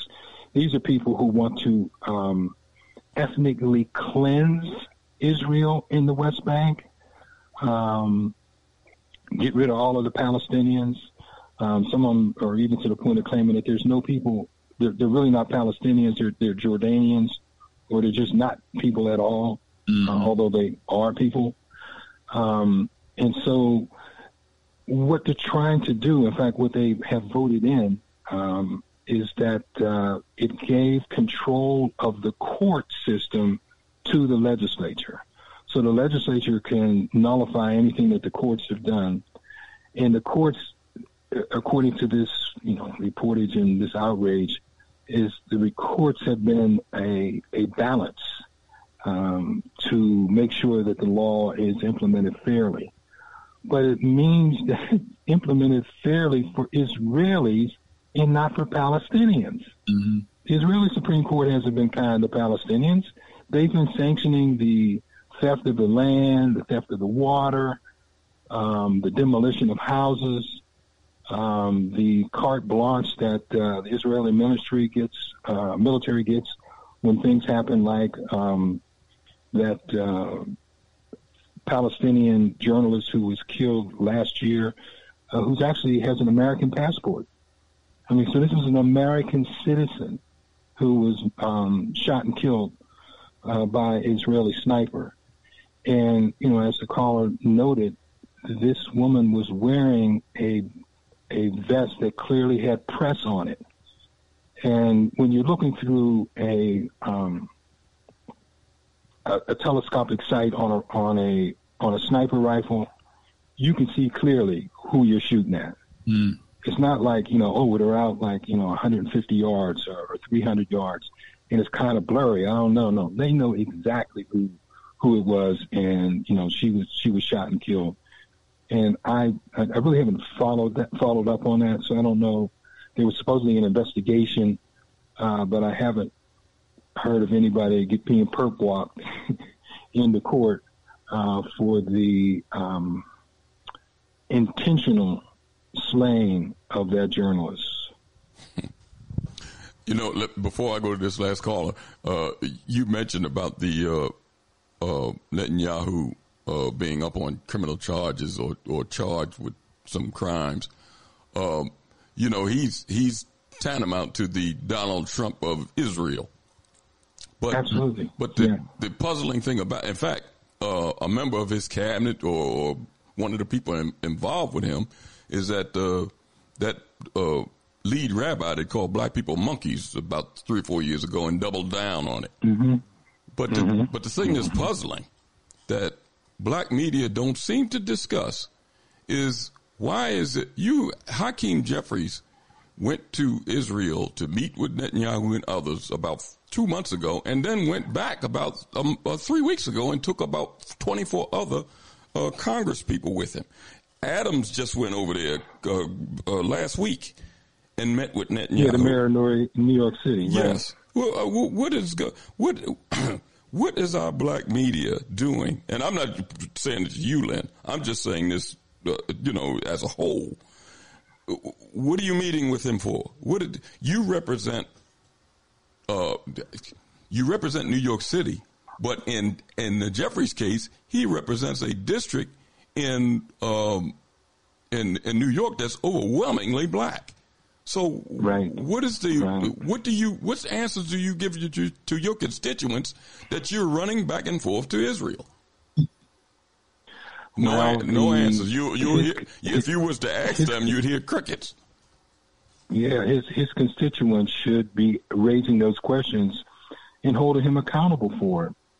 Uh, one of the last international acts of the Trump administration was the implementation of what they call the uh, Abraham Accords, and this was uh, an effort to really stick a knife in the back of the Palestinians and um, you know just pretty much foreclose any of the two-state solution, which had already been closed off.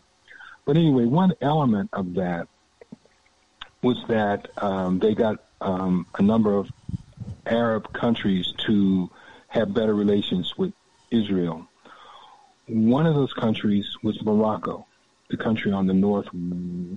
I guess it would be like the northeast or north, depending on which way you're going, but right on the corner, the northern corner of Africa uh, on the opposite end of the, the top of Africa from, from Egypt. Morocco has been illegally occupying a country immediately south of that called the Western Sahara.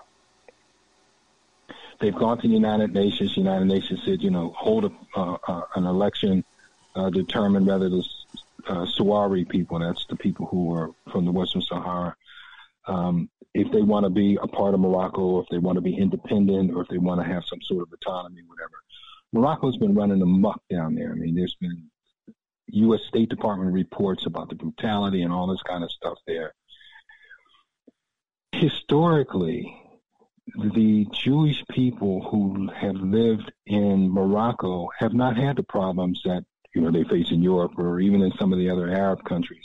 In fact, historically, um, the um, what would it be? The monarchy of Morocco has had advisors from the Jewish community there.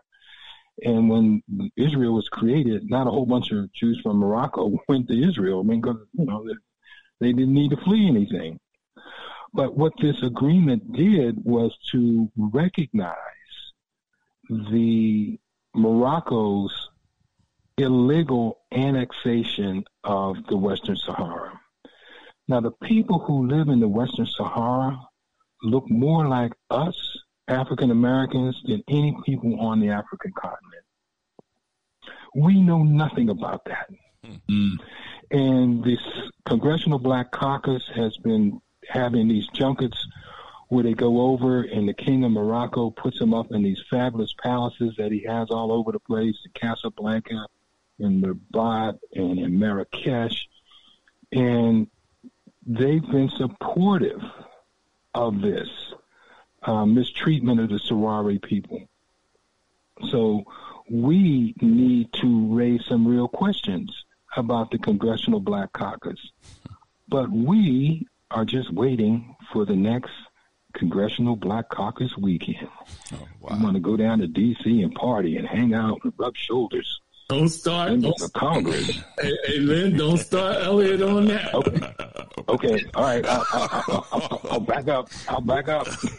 let me, let me, let's go to let's go to let's go to six four six six four six.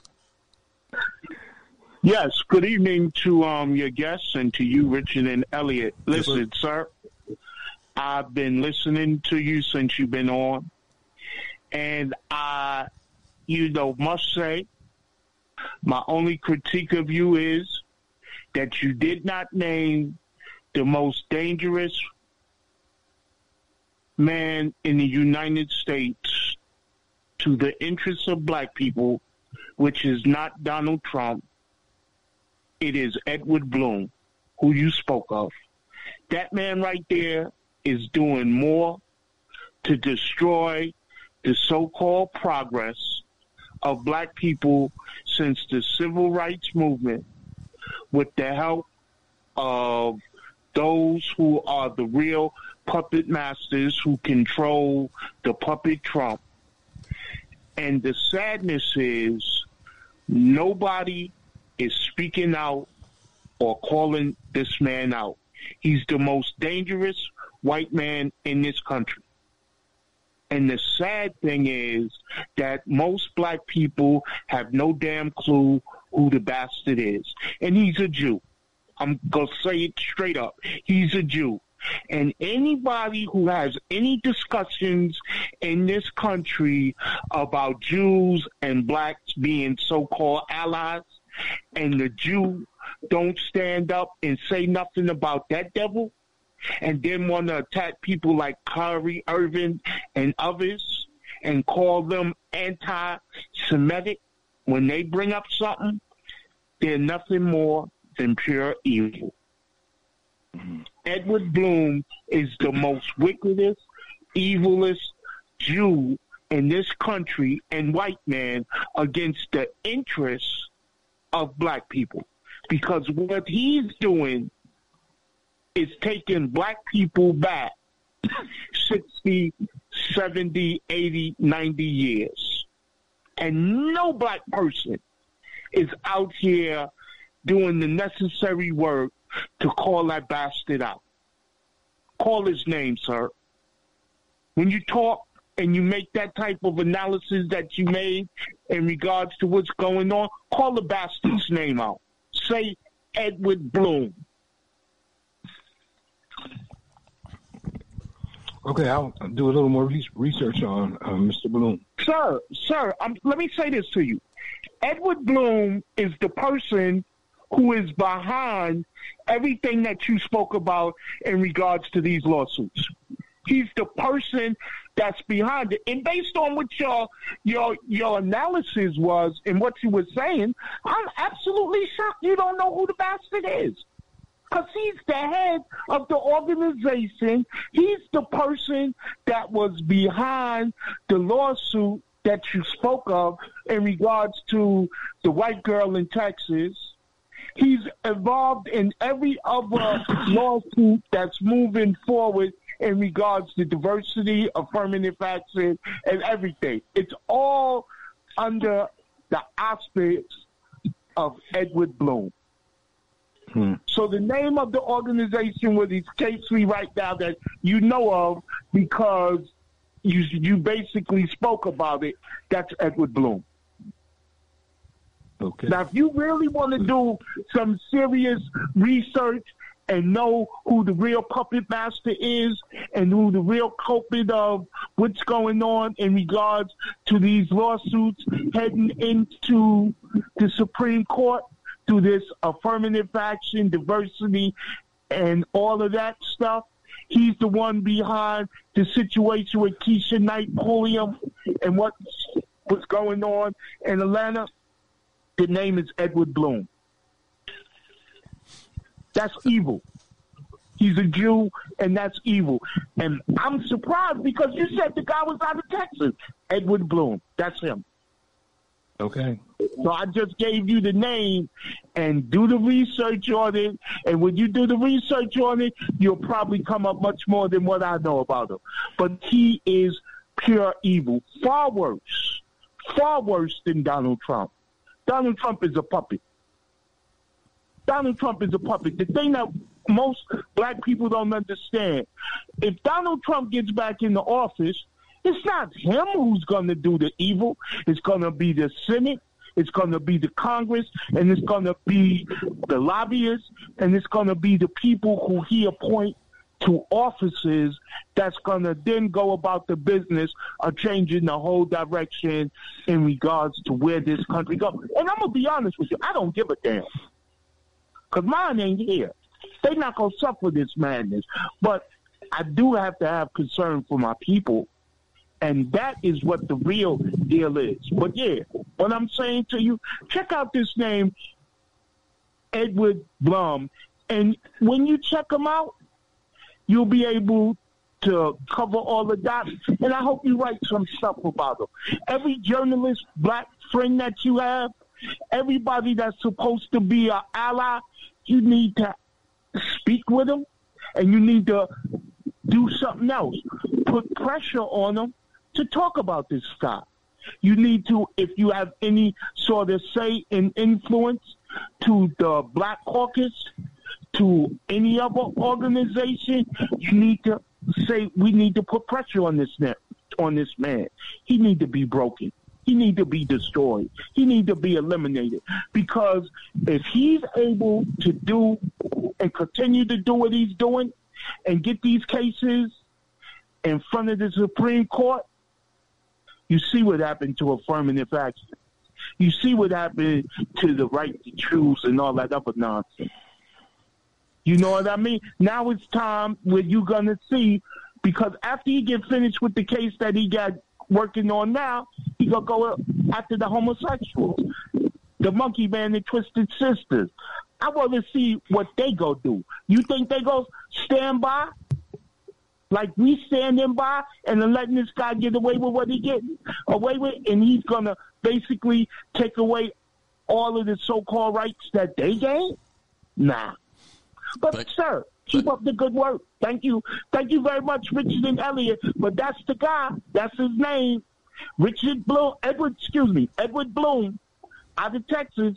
Every case that you spoke about that's moving forward towards the Supreme Court, he's the man that's running it. He's the man that's putting it forward. He's the man that's paying for it. He's the man that's initiating it. Edward Blum. Thanks for your contribution. Okay.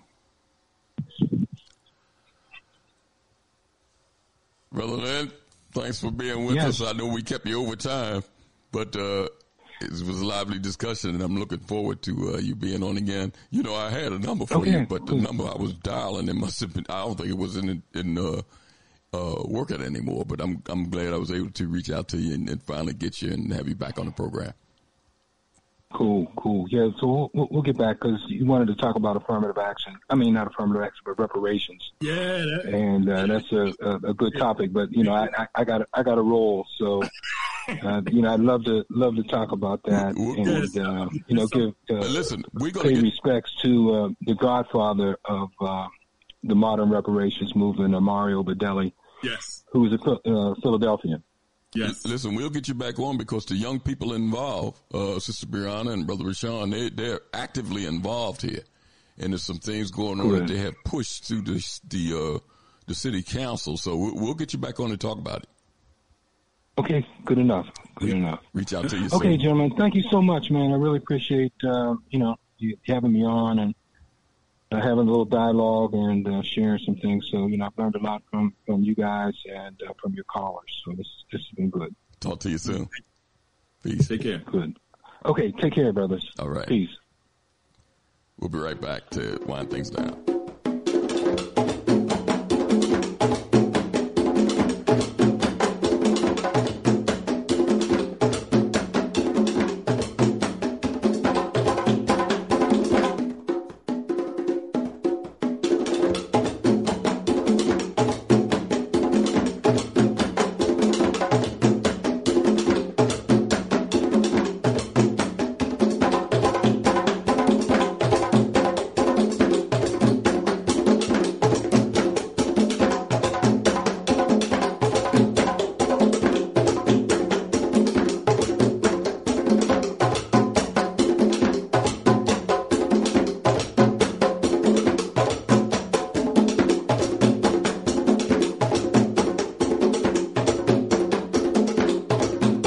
Listening to Time for an Awakening. Time for an Awakening with host Brother Elliott and Brother Richard on Time for an Awakening Media, part of the Black Talk Radio Network. For podcasting or live program scheduling, hit them up at timeforanawakening at gmail.com. It's coming. Mississippi Black Liberation Movement Elmer Geronimo Pratt Gun Club presents the 7th Annual Black Liberation Movement Building Power Summit 2023. Building Power Summit, Free the Land, Undivide, and Reclaim, September 15th to the 17th, Jackson, Mississippi at the historic Black Tougaloo College.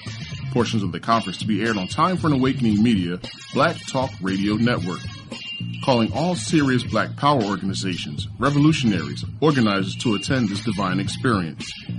For more information, contact Brother Patrick Lumumba, 662-560-5434. Sister Crystal Denise, 405-361-4751. And Brother Nick Bezel, 512-364-0050. That's the 7th Annual Black Liberation Movement Building Power Summit 2023. RG Electrical Inspections provides electrical inspections for realtors, licensed electricians, and homeowners. Licensed and insured underwriter, serving Philadelphia and surrounding area. Call today, 484-268-9837. Escape the digital plantation. abibitumi.com, abibitumi.tv, abibitumitv.com, abibitumi.store are here for you. You are ready to be free of non-African social media. Don't run from danger, run to safety. Abibitumi.com is here for you.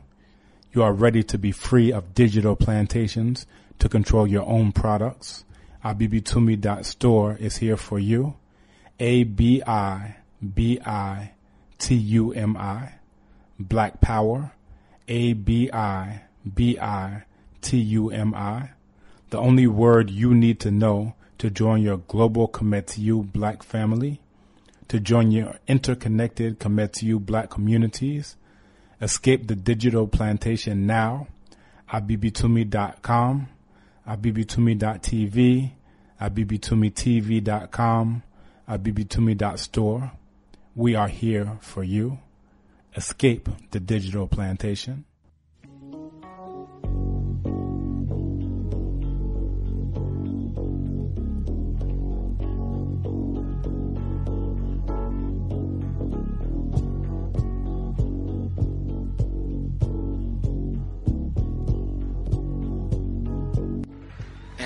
That this problem needs to be solved and we can't keep relegating it to generation after generation because a few of us got a little money, a few of us got positions, a few of us have wealth while the masses of our people are going steadily down.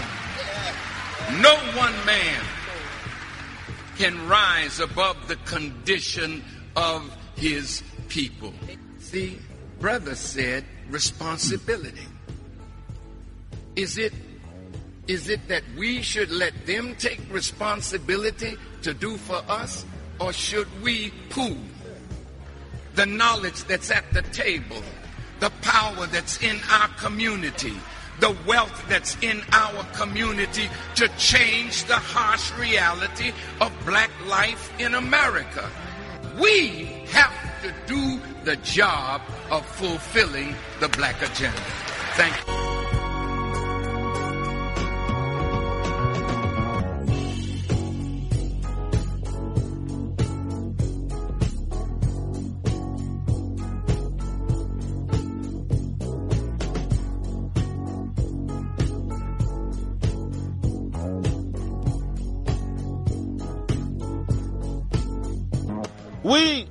Have a message to the black man.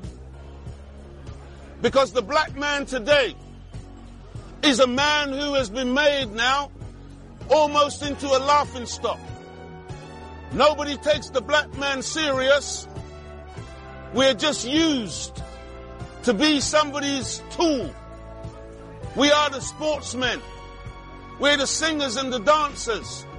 And we're also labeled as the pimps and the criminals and the drug dealers and the killers and the vagabonds of society. We're the bogeymen of British society and other Western systems.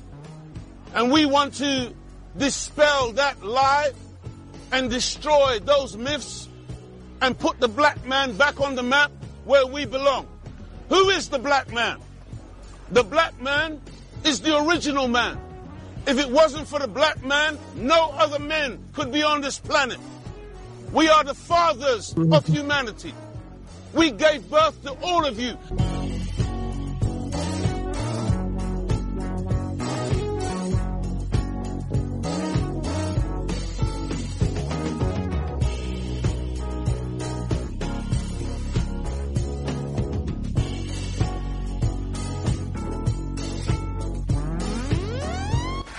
We are the watchmen on the wall. You are too.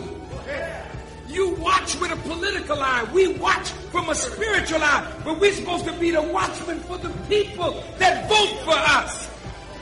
The sad thing is the people vote, but they don't give you the money to run your campaigns.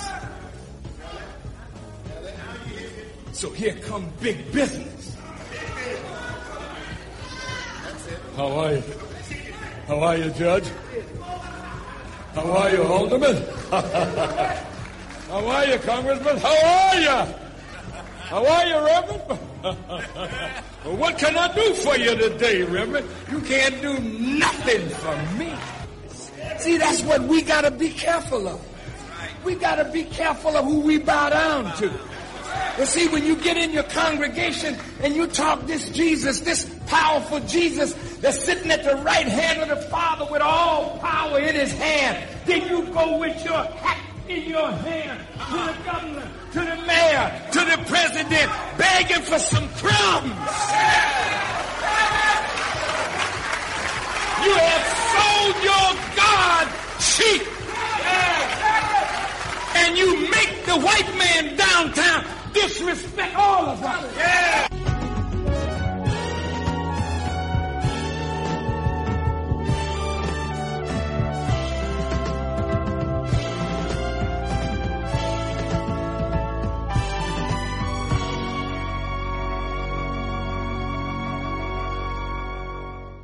Time for an Awakening is a proud part of the Black Talk Radio Network, the number one independent black digital and podcasting platform.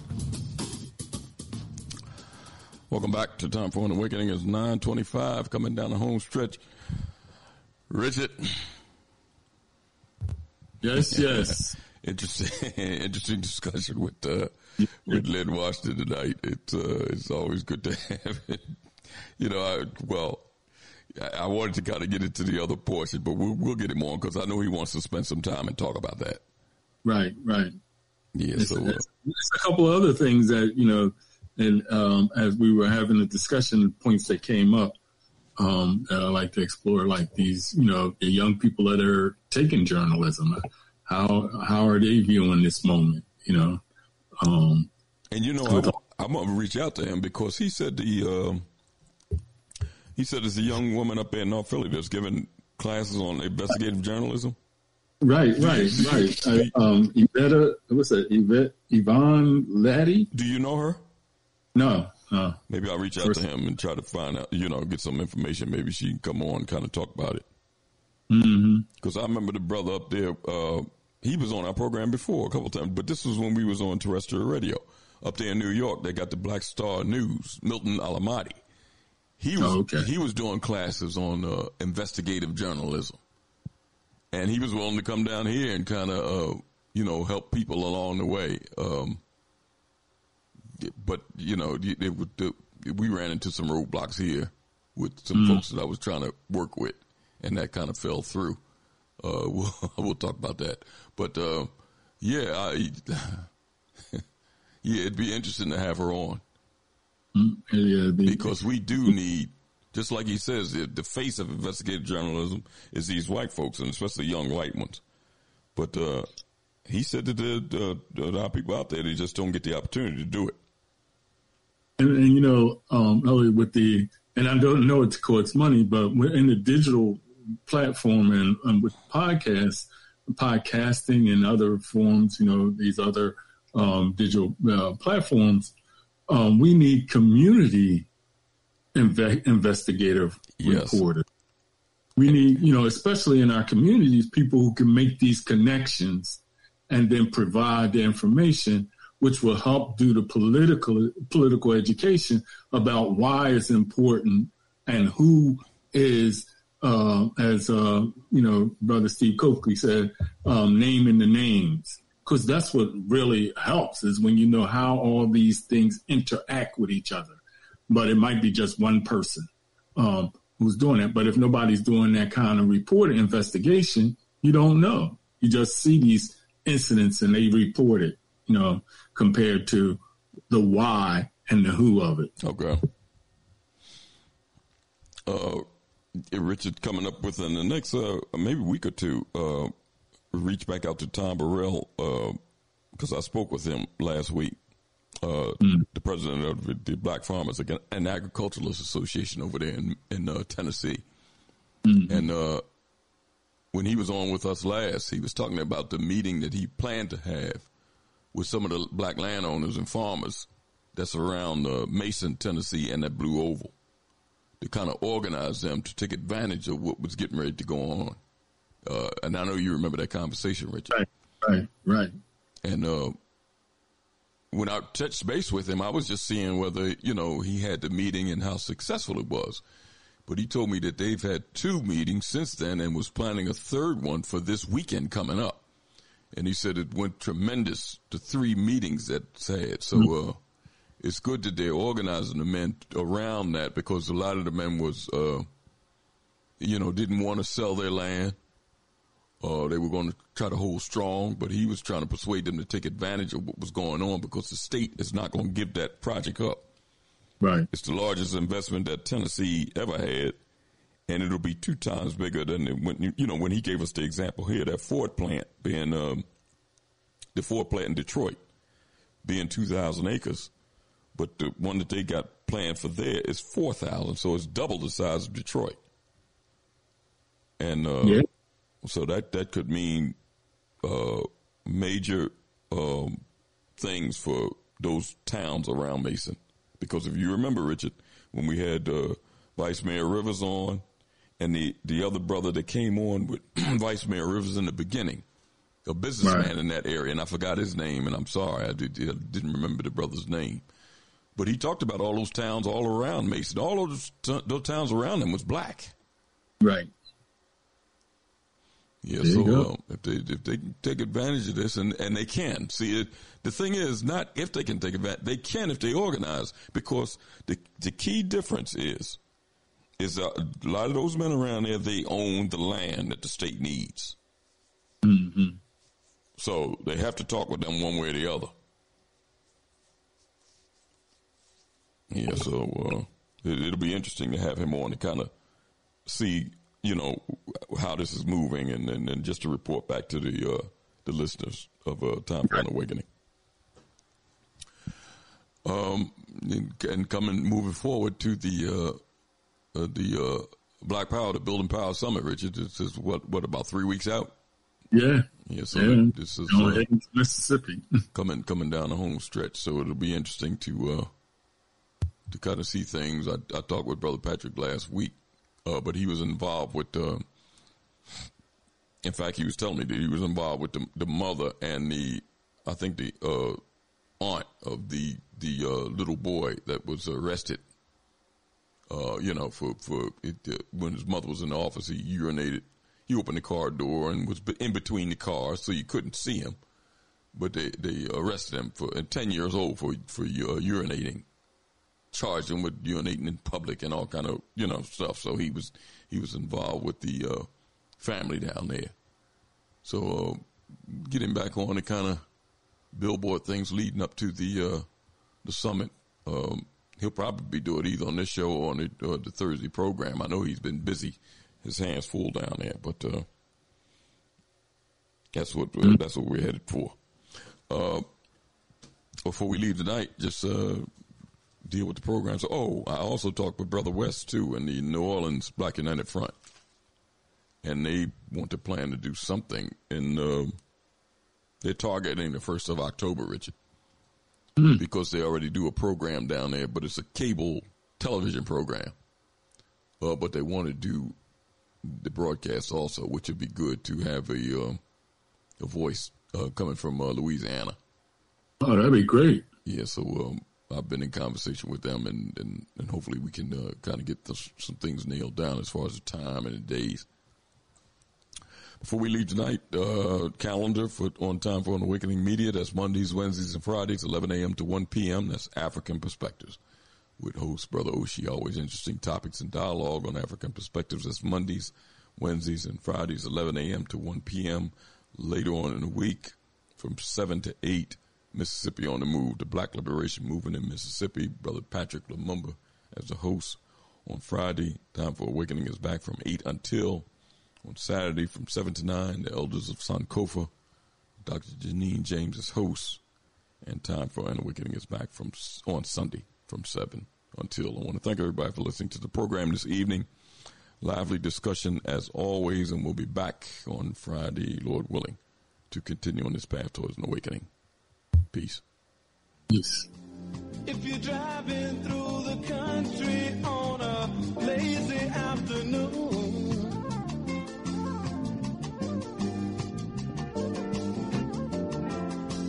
or you're watching your children playing after school.